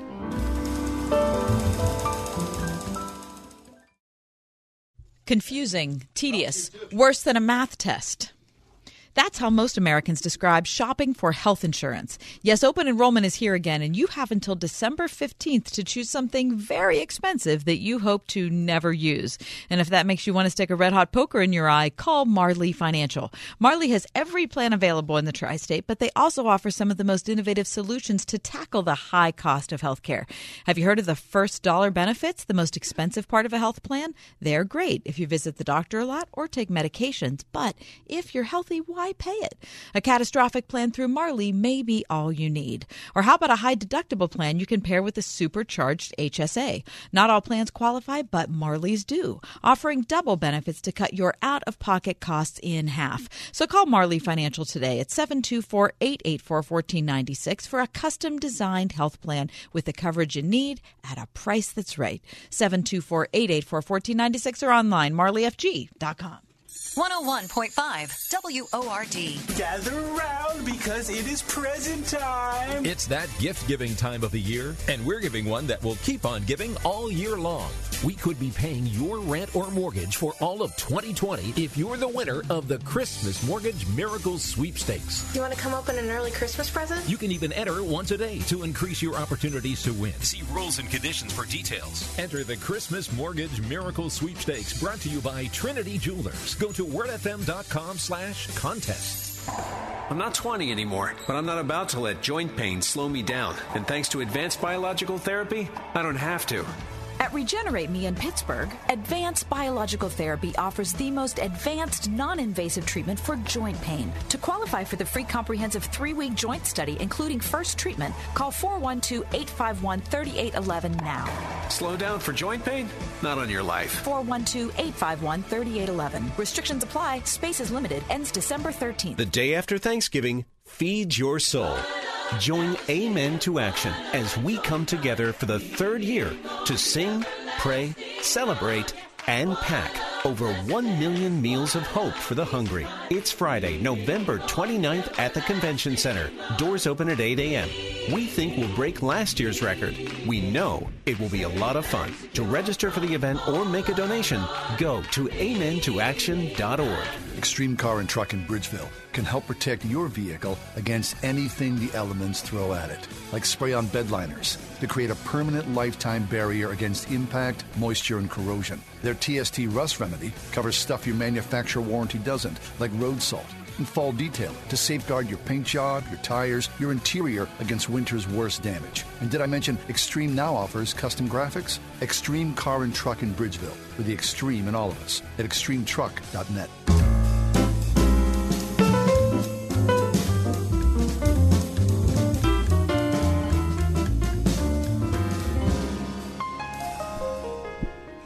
Jason Charron is with us. Jason's a regular guest on our show. He joins us uh, every month from Holy Trinity Ukrainian Catholic Church in Carnegie, Pennsylvania. Jason, friend, always good to see you. Glory to Jesus Christ. Great to be here. Thank you. So you're thinking about tolerance today. Yeah. Tell me why.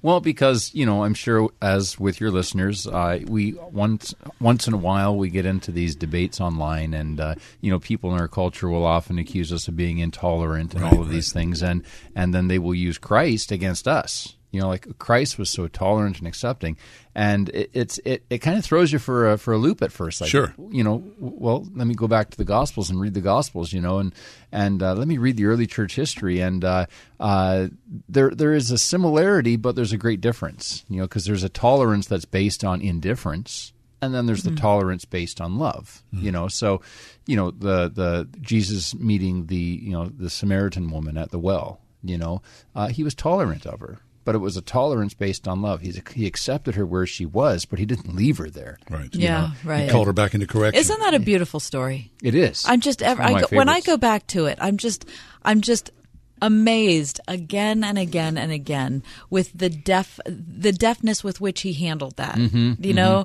in getting information from her and allowing her to see that she could be vulnerable with him and not be in danger from him. Yes, yeah. I mean, it's yeah. just wonderful. And how he leads the conversation on, but doesn't push it. Yeah. you know. Yeah. Um, and so, But uh, I think what you're saying is important. He he loved her where she was. He tolerated her based on her everything. Yeah. Right? But he didn't leave her to stay that way. right, right. So that's that's the tolerance that's based on on love. Mhm. Uh, and our culture today has this tolerance based on indifference because all things are equal because ultimately there's nothing. So nothing matters. Nothing matters. And anything goes. Anything goes. You know. So, uh, uh, but then the the other image that they uh, betray uh, portray of, of Christ to us is that you know he um, you know he's the peacemaker. He, he's here just to uh, just to smooth our edges and, and let everything go by. Um, but but that that wasn't the case. I mean, you read, you know, Matthew ten thirty four. You know, do not think I have come to bring peace on earth. I have not come to bring peace, but a sword. From now on, a man will be divided against his father, and a, Mhm. a daughter against her mother. Uh, and that's what truth does. You know, Yeah. truth really uh, makes us uh, uh, choose between the things of this life or the things of the age to come, Mhm. and that offends worldly sensitivities. Right. How about Jesus of the temple flipping tables? Oh yeah, yeah. You know, you know. Uh, so you know, the, the more you read through the Bible, you you realize that there are there are two Jesuses. There's the real Jesus of the Gospels, but then there's the you know comfortable cultural Jesus we encounter. And I think every age kind of makes Jesus like a Play-Doh doll. You know, they kind of make him in their own image. Right. Right. Um, but when you open the Gospels, you, you encounter the real Jesus. Um, Let, let me just give a plug. My friend Matt Mikalatos wrote a book several years ago called The Imaginary Jesus. And all it is is just one imaginary Jesus after another because we all have made him up. Yeah. Right? We all, depending on our background, our political perspective, our ethnicity, our point in history, wherever it is, we have imagined Jesus to be a thing and then we worship that. Yeah. But that's really an idol. Yeah, worship, right? It, We're it is not- idol. Yeah, That's yeah. what it is. And and if if Jesus is who he says he is, you know, I am the great Yahweh, the I am, God incarnate, then there's going to be offense taken because we're so limited. We're human. Right. We have our prejudices. Even the best among us, we have our prejudices. We have our narrowness. So if God's going to come into our world, then there's going to be some rupturing. You know, there are Mm-hmm. going to be some prejudices that are going to be torn apart, and He's going to scandalize us. And and that's what Simeon said. You know, when he was brought into the temple, this child is meant for the rise and the downfall of many. Fabulous. There's a scene in um, the the old movie Annie Hall where um, Diane Keaton and uh, Woody Allen are standing in line and they're having a, a, this some intellectual discussion and the person in front of them overhears the discussion and turns and they start to have a disagreement and Woody Allen says, "Well, you don't know what you're talking about because," and then the person that they're talking about in this discussion, Woody Allen sort of goes off camera and drags the expert onto the screen. So all of a sudden, the expert shows up. So wouldn't it be great if there was, you know, we brought in the expert, so to speak, Jesus, Jesus, himself, right. into every Please- conversation. Please clarify. right. yeah, yeah, yeah. Well, there's the Gospels, but then that's also the problem. What you're talking about is the interpretation of what the Gospels are about, depending upon where you are, your worldview, And if you've read them, and if you've read them, Yeah. right? But it's, I mean, we we can bring in expert testimony, and it's also the witness of those early Christians in the first century. They gave such offense to the people around them. You look at the Roman Empire, you know, and they were the Romans were actually quite tolerant. You know, they took all these gods from the different peoples they conquered and they incorporated them. So they had the pantheon. They had all these gods from Egypt. They had gods from Greece. They had gods even from the uh, uh, the per- uh, the um, the Persian Empire, Mithra, and they incorporated them in. And so they were very tolerant in that regard. Hmm. And the Christians were intolerant. The Christians would not accept those gods as gods. They were they had this strong headedness among about them in that they were adamant that there was only one God and he was the risen Lord Jesus Christ, Father, Son, and Holy Spirit, and the, the second person of the Trinity came among them. And they were adamant about worshiping him and him alone. And they wouldn't even offer incense to these other things, even at risk of their own lives. Jason Charron is with us from Holy Trinity Ukrainian Catholic Church in Carnegie, Pennsylvania. So, Jason, you bring up a good point. I mean, is there any any value in having an online conversation discussion which could quickly spiral into an argument? I mean, no one's really ever, or is this? I don't know. Is anybody ever saved by someone screaming at each other online? Nobody's ever argued into Christianity, and no no soul is ever saved by a syllogism. Hmm. No, I I got off fa- uh, Facebook maybe five years ago, and uh, I have not engaged in any online bantering back and forth until yesterday. I went on to uh, Facebook things I kind of out of necessity I, I needed to. Yeah. and um, and uh, nothing good comes out of that. So uh, no, I think one on one. Uh, you sit down and you, you spend you know uh, an hour or two with someone and you you have a real conversation over a cup of coffee and you, you see them you, you touch their hand you you hear their voice Mhm. that that is more powerful I think in my opinion. Jason Charron is with us, Holy Trinity Ukrainian Catholic Church in Carnegie, PA. We're talking about tolerance in Jesus and the early Christians. Uh, Jace, John and I had an opportunity to be at the premiere of the Mr. Rogers film last week, and uh, we've been talking a lot about it because it was just ter- it was just so terrific. I loved it. But uh, one of the things that has come back to me and kind of reflecting on it is how intentional he was in conversation. And if you haven't seen the film yet, if you do, one of the things you're going to be struck by is how slow it is. I mean, it's a shock at first because we're used to this Yeah. fast-paced world. But the conversations that, that are shown between Mr. Rogers and um, Lloyd- his name's Lloyd in Yeah. the in the film, he Mr. Rogers is Fred Rogers is so intent on listening to him, on talking with him. And I thought to myself, I don't think I've ever been that intense on, in talking to anybody, including my husband and my children. Like, I, and I, I know he was an unusual person, and perhaps that was a particular gift he had. But I, I swear we can try harder than we try Mm. to really concentrate on people in conversation. I think you're right on that, and I think the best example of that, um, obviously, is, is is the Lord Jesus Right. Himself. You know, you look at the resurrection, and you had these twelve apostles, and He doesn't appear to them. You know, He's He's walking with these guys from from Emmaus, and you know they they they come back, you know, to the apostles, and they say, "We've just been, we've seen the Lord," and you can imagine how upset these apostles must have been. You know, this whole day that Jesus appears and he doesn't come and talk with us, but he he spends the whole day walking to Emmaus with with these guys, and he sits down and you know he's intentional. He just he's not in any rush. He's got all eternity, and he just spends it Mhm. and lavishes his time on these these little nobodies. Uh, What about the woman who was subject to bleeding, who comes up to him in the midst of all that whole huge crowd? yeah, right? And he's able to turn around and focus only on her. Imagine what that would feel like. Well, I mean, he says, you know, who touched me? Who touched me? Who touched me? Because I Right? felt 'Cause I felt go power out go out, right. Yeah, and and then she's just hiding off in the periphery, and she kind of comes up and and, and you know squirrelishly says, oh, "It was me." Um, but yeah, could you imagine the no, effect? I can't imagine the effect. And I Oh. thought about that that portion of the Gospels when I was watching the Mister Rogers film because I thought there's something so disarming and this sense of vulnerability that you feel when someone is that focused on you. You know, in, in the film, it shows Lloyd, the writer, he's he's annoyed that Fred Rogers cares that much about him. He's he, it's actually bothersome to him that he keeps caring about him. He doesn't physically, but it's almost as if Mr. Rogers is leaning in hard and, and sort of peeling back the layers of an onion. Here's a one more layer and one more. With each question, with each inquiry, with each sort of uh, layer of conversation, the writer becomes more and more uncomfortable. And it's not. There's nothing that's um, aggressive about it. What's What's interesting is just that intentionality of eye contact, and I think most importantly, is that pause where it's so slow and there's such weight in every syllable that comes forth. And like Kath says, it's a little scary at first mm. because you don't know exactly what you're what's required of you when quite honestly nothing was required.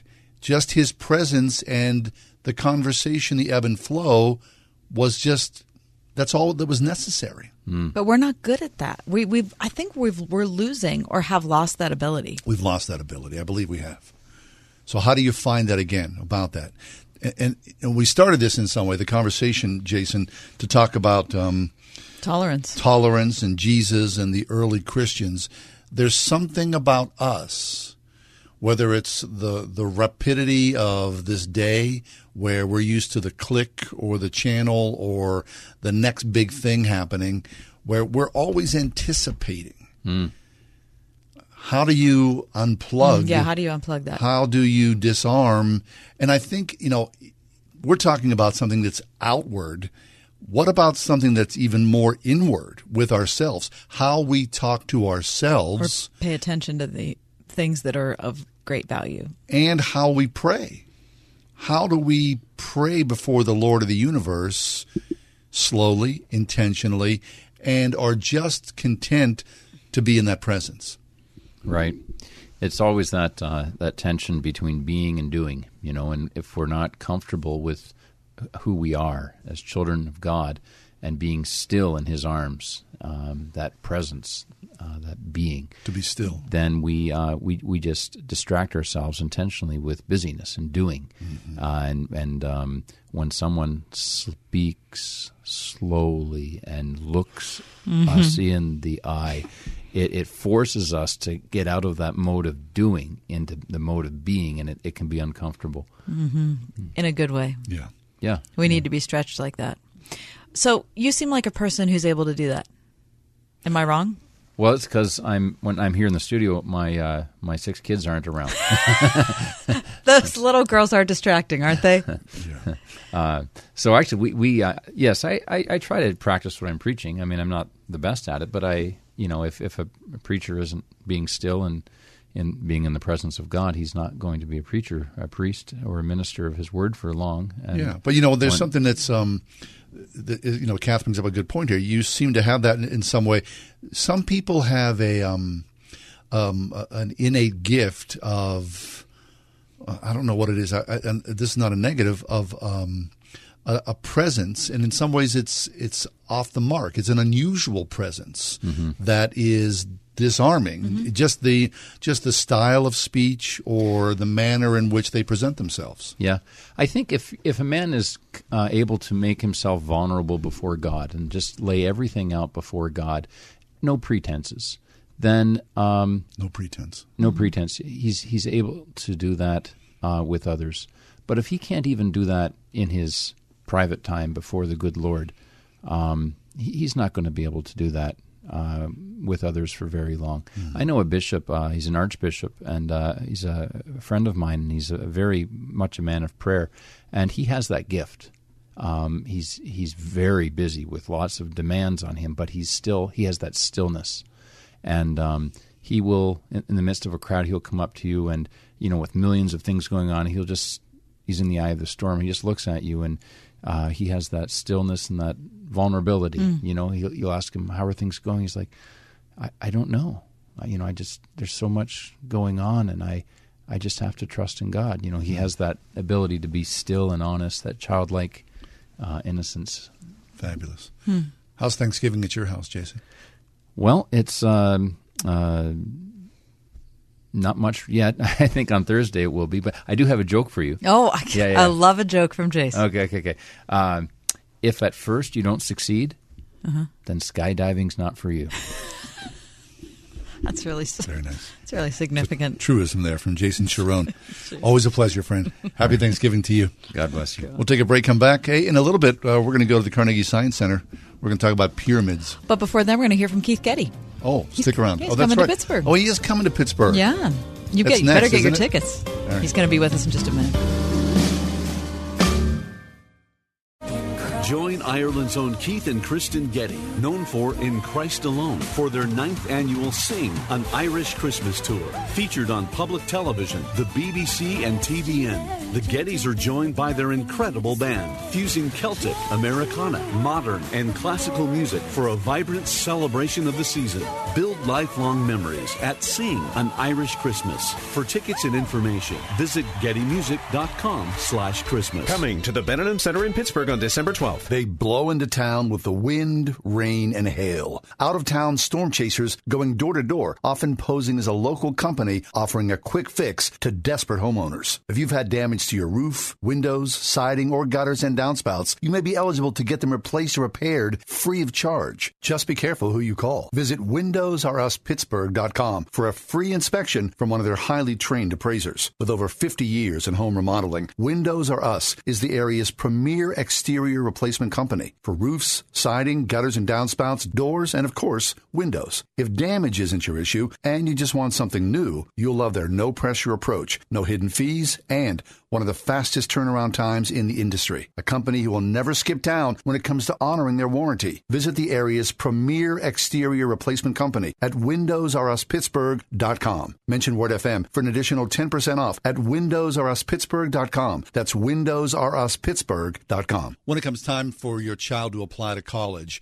there's always that wish list, you know, the big schools, the Ivy League schools, those dream schools. The fact of the matter is, those schools draw students from all over the country, all over the world. But right here in Western Pennsylvania, Grove City College has that same pool of applicants, students who come from far afield who apply to Grove City. Now that we're right on the verge of Thanksgiving, it makes me think of the last several Thanksgivings we've had at our house, and our house has been filled with Grove City students. Why is that? Because they're from all over. They're from Alaska or Hawaii or California or Maine. It's too far for them to go home for such a short trip, right? I see, sure. And so they end up at my house. And it wasn't until I met those kids I thought, wow, Grove City's reputation for being a Christian college, a college with a great spiritual worldview, and a rigorous academic education has gone nationwide and it causes parents to say you know what this might be a huge trip for my kid but it's going to be worth it for them to be at that place for four years Nice. So if you're a Grove City College student and you're from Hawaii, Colorado, or Alaska, stop on by Kathy Emmons' house for a nice turkey meal. We're gonna have okay, a just good kidding. time. Right. But listen, all, in all seriousness, Grove City Yeah. College gets the top students because people know that Jesus and a higher education that is of deep quality is available. And it's right here in Western Pennsylvania. Look online for your child, gcc.edu.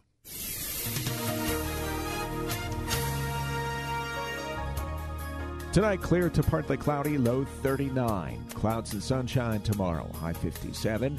Cloudy tomorrow night with spotty showers late, low 43. Wednesday, cloudy and windy with a little rain, high 61. For Thanksgiving Day on Thursday, it will be cooler, some sunshine, high Thursday, 41. With your AccuWeather forecast, I'm Brian May.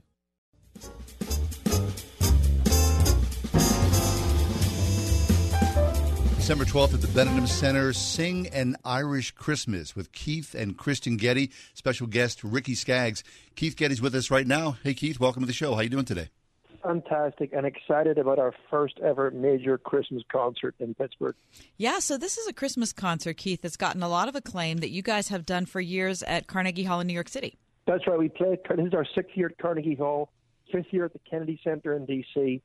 Um, it was a PBS special for a season um, there. I mean, I, it's not on television with TBN, but we just it's just an exciting way for us to finish our year. We're hymn writers, and we we thought let's finish the year every year by celebrating all our favorite carols, and we just travel for two to three weeks before Christmas, and it is so much fun. Fabulous. Now, what's really a lot of fun of this, uh, Keith, and I've seen the PBS special, is that the audience is invited to participate. There's this really beautiful sing along. Can you talk about that? What that's like for you to be on stage and hear the audience surround you? Well, as hymn writers, we, we think the greatest hymns ever written were the Christmas hymns. And so we wanted to create a show. The first half is about musical artistry celebrating that, and the second half is like a reduction of the lessons and carol service. So it's like carols by candlelight, where somebody reads the Christmas story, and we perform a little bit, but really everybody just gets to sing their favorite carols at the top of their voice in hmm. these concert halls. Wonderful. Keith, talk about your friendship and your collaboration with Ricky Skaggs. Yeah, Ricky goes right back to the very first public concert we did of it, of, of the show. We um, back in 2011, uh, Ricky came to watch the show. We, we the first the first we, we did an event with Dr. Billy Graham in 2010, which really kicked it off. We did a number of churches that year with our Christmas music. Uh, and then in 2011, we tried it in one concert hall. And Ricky sat in the front row in the Schermerhorn Symphony Center in Nashville and encouraged us and came backstage after. We got his little picture taken with him. And he could not have been nicer and more encouraging. Wonderful. And so, really, he joined the show the following year uh, in that. Nashville. And then he, took, he went on the road with us the year after that. And really, Ricky's been the mainstay of the show every year. He's, he's the most decorated blue, male bluegrass artist in history, 15 Grammys, I believe. He's just an extraordinary musician, amazing presence, so much fun. And he's going to be playing some of his fast, uh, virtuoso bluegrass music as well as singing this gorgeous song. So it's going to be a great contribution. Then he comes on at the end and he joins Kristyn in the band for In Christ Alone, Hark the Herald Angels Sing, Joy to the World, and O Come All Ye Faithful as you finish the night out. Wonderful. You know, Keith, what's amazing about you and Kristyn and the show that you produce is that, you know, um, here we are in a very secular world, but you make no bones about it. You know, from the stage, you proclaim the name of Jesus Christ. And so I, I love the idea that, you know, a lot of different Christmas shows are featuring Frosty the Snowman and things like that. But here, you've come back to the roots and you do so unapologetically. Yeah, that's right. The, the Christmas, the, the great, we're, we're really excited with the Great Carols of Christmas. When, when the show was in PBS, and I got to say, public television were so kind to us, you know, and they they, they allowed us to choose all our songs to talk about in Christ alone and our faith. They were they were very good, but at that stage we were you know some of the interviews were on faith radio and some were public radio. So there was a bizarre sort of combination Hmm. of of interviews going on. And one person they, they kept going, "You're these like hymn guys doing like a hymn version of Christmas," and they said.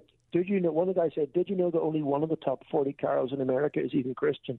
So, like you said, he was he was counting Frosty and Rudolph as carols, and it just got me so frustrated. And so that kind of anger kind of translated itself into me quitting this year. Um, the, the, the, the, the carol sing for children, the family carol sing for kids to sing to, and also a brand new album where we take all the great carols of the faith, and people get to sing the great carols of the faith in this show. And so we're just, I, I want my kids, I want my four, my four daughters are eight, five, four. I want them knowing these carols and thereby knowing about Jesus in a way that they'll carry with them their whole life.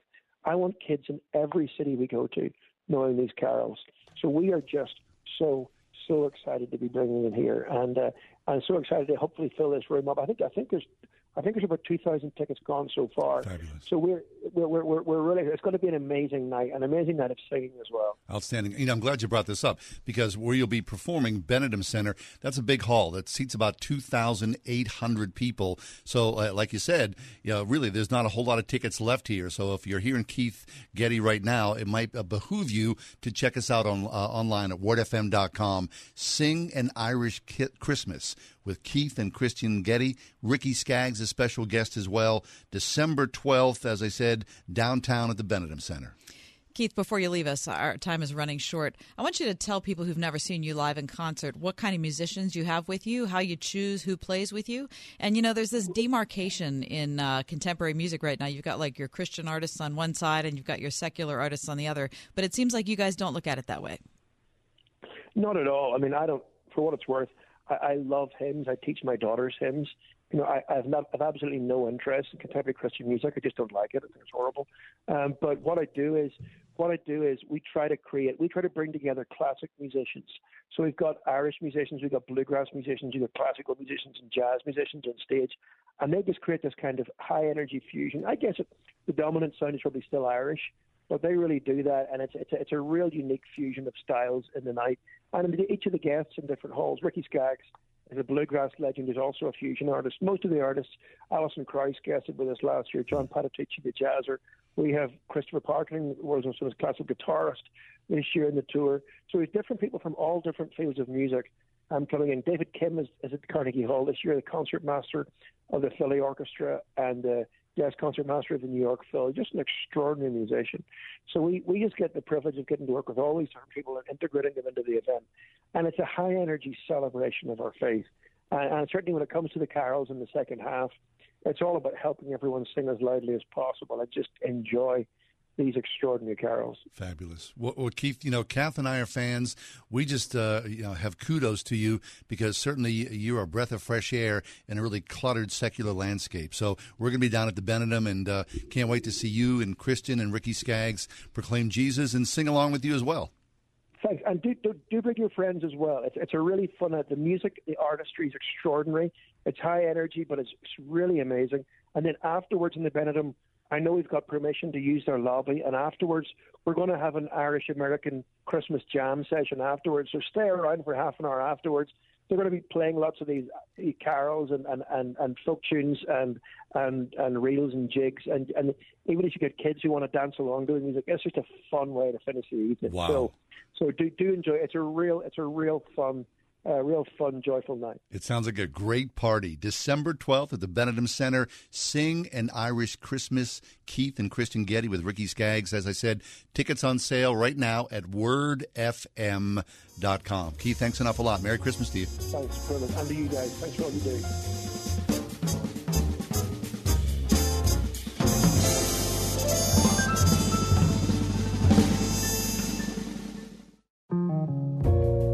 Forevermark Diamond Tribute Collection. For your courage, passion, determination, for your tenderness, spirit, and the way you love. For all that you are, the Forevermark Tribute Collection. A diamond for each of your qualities. Forevermark. Beautiful, rare, responsibly sourced. Explore the Forever Mark Tribute Collection at Trinity Jewelers Mount Nebo Road. Visit TrinityJewelers.com. 101.5 WORD. Once I figured out, you know, it was a little boy, then I heard his heartbeat like I just cried. You guys helped me make my mind up. You've heard that seeing is believing. That's certainly true when it comes to pregnancies. It's been shown that abortion minded women who see their babies on an ultrasound are likely to have that baby. Today, you can provide a free ultrasound for a pregnant woman for just $28, the cost to save the life of a baby. So, whether you want to save one or five or hundreds of babies, Word FM and Preborn are here to help. Call today 833 850 BABY or go to wordfm.com. The day after Thanksgiving, feed your soul. Join Amen to Action as we come together for the third year to sing, pray, celebrate, and pack over 1 million meals of hope for the hungry. It's Friday, November 29th at the Convention Center. Doors open at 8 a.m. We think we'll break last year's record. We know it will be a lot of fun. To register for the event or make a donation, go to amentoaction.org. We're surrounded by noise, bombarded by information, messages struggling to get attention. So many ways to reach customers. Your message needs to cut through and stand out. For the resources and know how to make it all work, there's Salem Surround. Get started with a free evaluation of your digital presence and some great ideas to increase your online visibility and revenue. Learn more at surroundpittsburgh.com. Surroundpittsburgh.com. Connecting you with new customers. Rich Engler presents Christmas with Michael W. Smith. most wonderful time of the year. And Marc Martel. Beginning to look a lot like Christmas. Christmas with Michael W. Smith and his band. 7 p.m. December 19th at Christ Church at Grove Farm in Sewickley. Tickets available at itickets.com or call 800 965 9324. Welcomed by Word FM. Every day across western Pennsylvania, tough breaks happen to honest folks. Layoffs happen to single parents, evictions happen to families with babies, and empty bank accounts happen to hungry people. But thankfully, every day in our community, good people happen to bad things. Your sustaining monthly gift of just $25 doubles the Salvation Army's ability to assist our neighbors battling poverty and help them win. Join the fight for good by texting WordFM to 91999.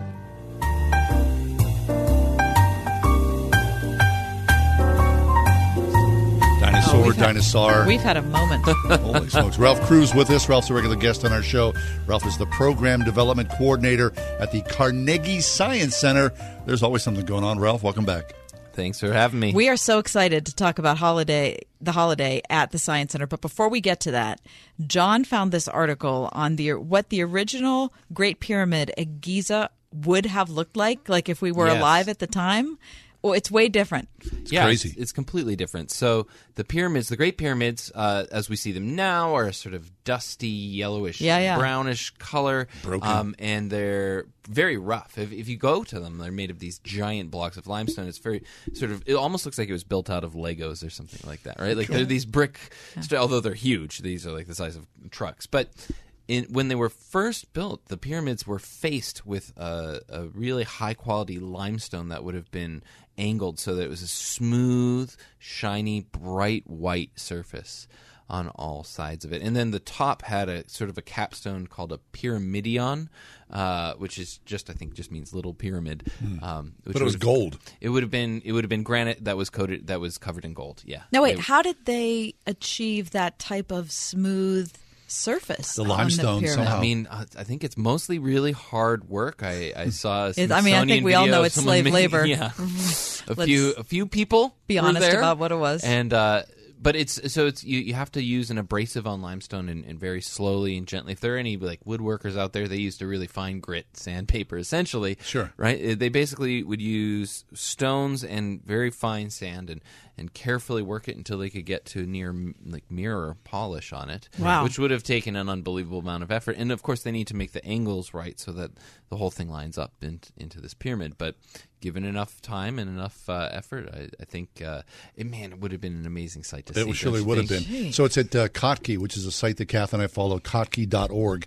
The final uh, sentence says The sheer size of the pyramid must have been enough to blow ancient minds. But seeing it all shiny and topped in gold, well, no wonder they thought their rulers were gods. Well, right, yeah, Hmm. it's it, it would have been, and, and I think a lot of people underestimate the just scale of it. The Mm-hmm. Great. Pyramids uh, were the tallest buildings in the world until the Eiffel Tower. Wow! So, like, wait, they held that record for thousands. Is of that years. right? Wow. Yeah, that is correct. Yeah, the Eiffel Tower was the first man-made structure to beat the Great Pyramids for height, and that you know that's not that long ago. No, right? That was in 18 My what? grandparents' grandparents were alive at that time. Yeah. you know that. Yeah, it was. I think the eighteen eighties. 80s? eighties. I don't know. I'm not an Eiffel expert, Right. but uh, yeah. Wow, relatively re- I right. can't that's a steel believe building. that. Pittsburgh steel, by the way, which I think is cool. Oh, is it really? Yeah. I did not know that. Went Yeah. into the Eiffel Tower? Yep. Yeah, there is Pittsburgh steel in the Eiffel Tower. No kidding. That's super cool.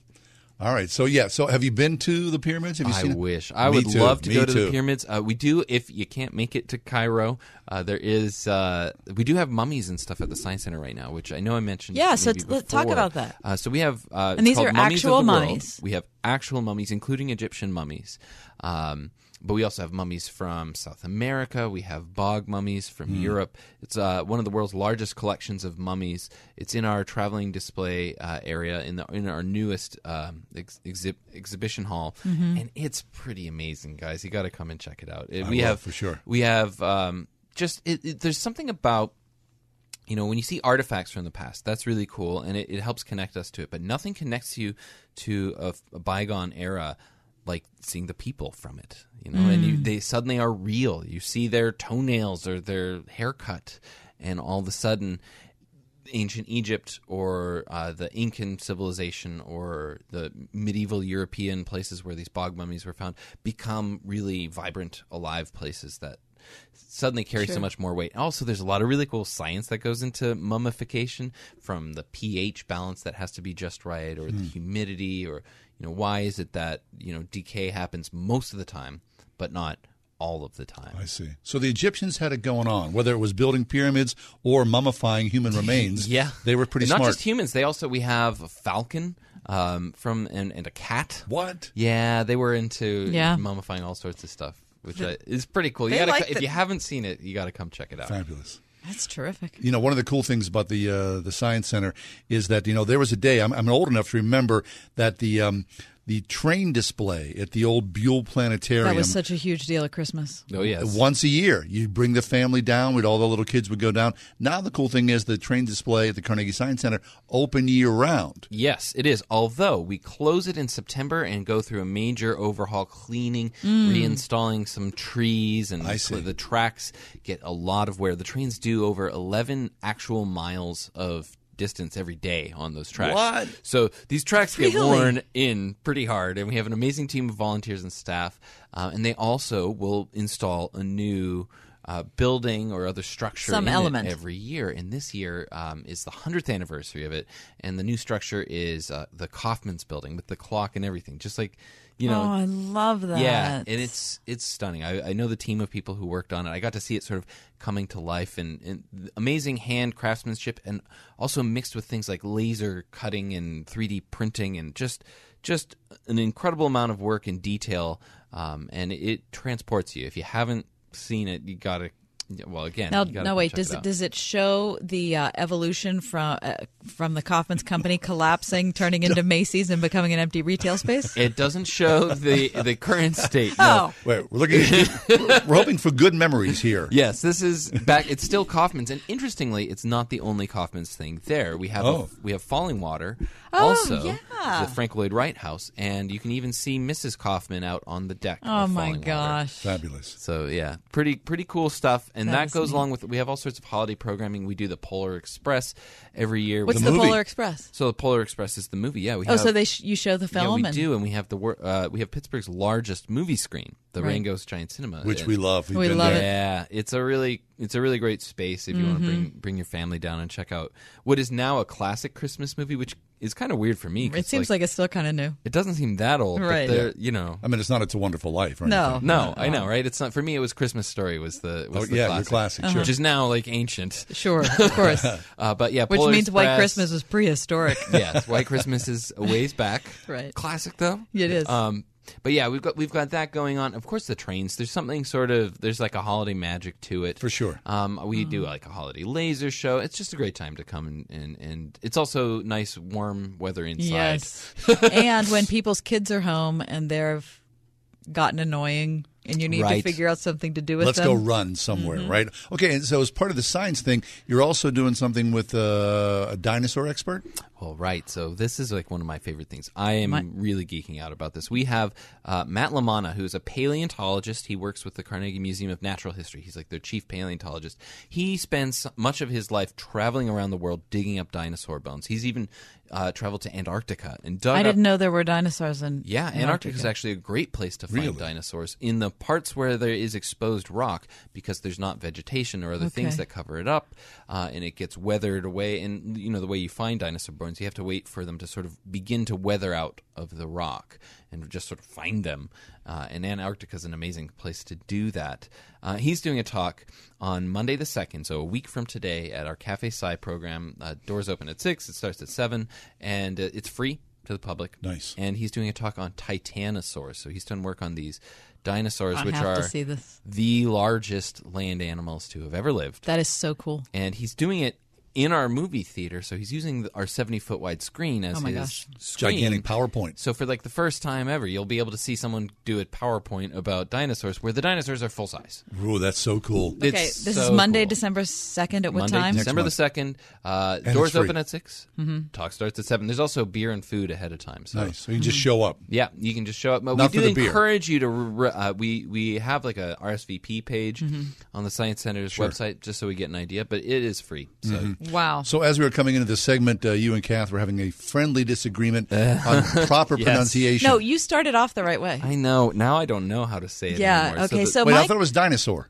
Okay. Yeah, dinosaur. No, is how it's I dinosaur. S A U. Who says It's not. dinosaur? It's not S O R E. It's not. It's it not S O A. It's not S O A R. It's it's S A U R. Dinosaur. It sounds like Yinzer. It Yeah. seriously does. But it's not. Hey, That's- did you see the dinosaur? The correct I see that di- dinosaur. Yeah. you see a dinosaur? Maybe I, Did you see maybe that we're just like trying to swing away, trying to sound sophisticated. I don't know. I just grew up. I think dinosaur. I believe so. I'm Ralph. going to Thank you. convince them Well, we'll during have our to- commercial break. We'll consult Jurassic Park. The, uh, exactly. It's in there. The I Ching of all dinosaurisms. Ralph Crewe, Program Development Coordinator, Carnegie Science Center, where the dinosaurs live.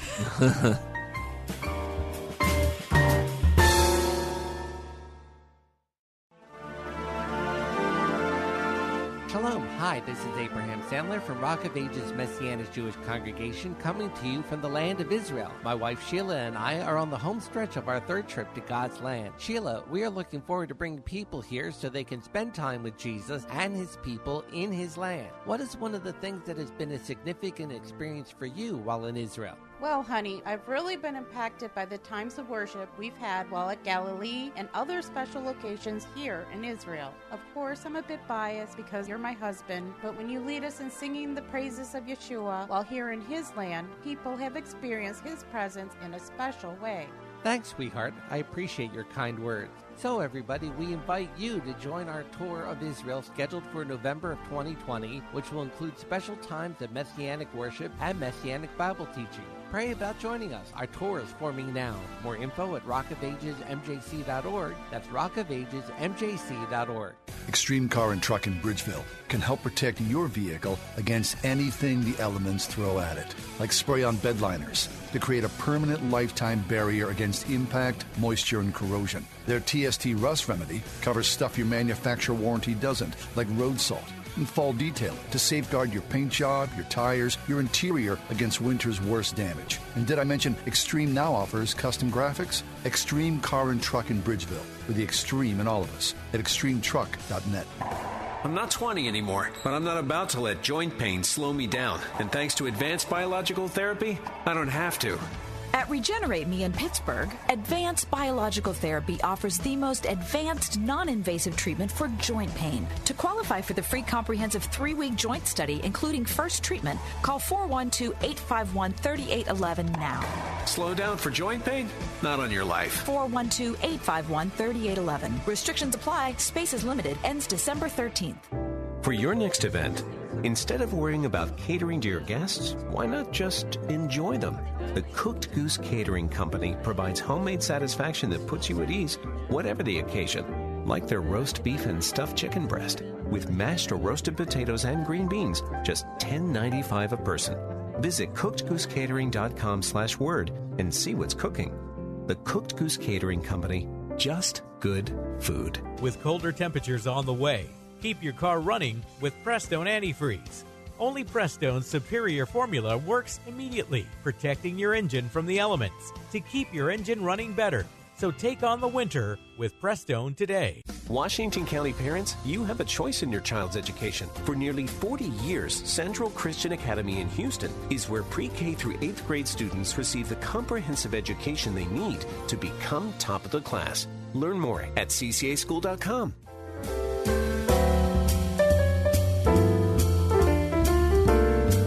Carnegie Science Center, Ralph Crewe with us. We're talking all things. We started off talking about pyramids, then the Eiffel Tower, uh, uh, dinosaurs, SARS. uh, d- the uh, the trains at the uh, Science Center. But let's close out on meteors. Sure, because they're always There's- around. I hear there's a shower coming There up. is, I think, the best meteor shower coming What? up. I mean, that's a big claim. I know, I know. Uh, it may be controversial, but it is. So the Geminid meteor shower is coming up in uh, December. We actually have a Skywatch event for it. It's on the 13th of December, and uh, we can see a, a higher rate of meteors per hour, or ZHR as it's known.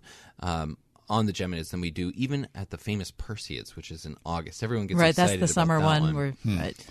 I'm always surprised, Ralph, that they can schedule these things. Right? I mean, it feels like, oh, we know this is going to happen, right? Yeah, right. It's it's like the sale at Macy's or something. It seems like it should be unpredictable, but it's Yeah. actually the, the Earth passing through a debris field left over by something. I see. Usually it's a comet. But not this time. This time it's an asteroid. Fabulous. Which is really unusual. And if you want to come see them, come check out the Science Center. All right, that's December 13th, December 13th. 7 p.m. and 9 p.m. Skywatch. Nice. Ralph, That's thanks for Ralph- stopping by. Ralph Always Crewe. cool. Pleasure as always. Thank you. Yep, Ralph Crewe from the Carnegie Science Center.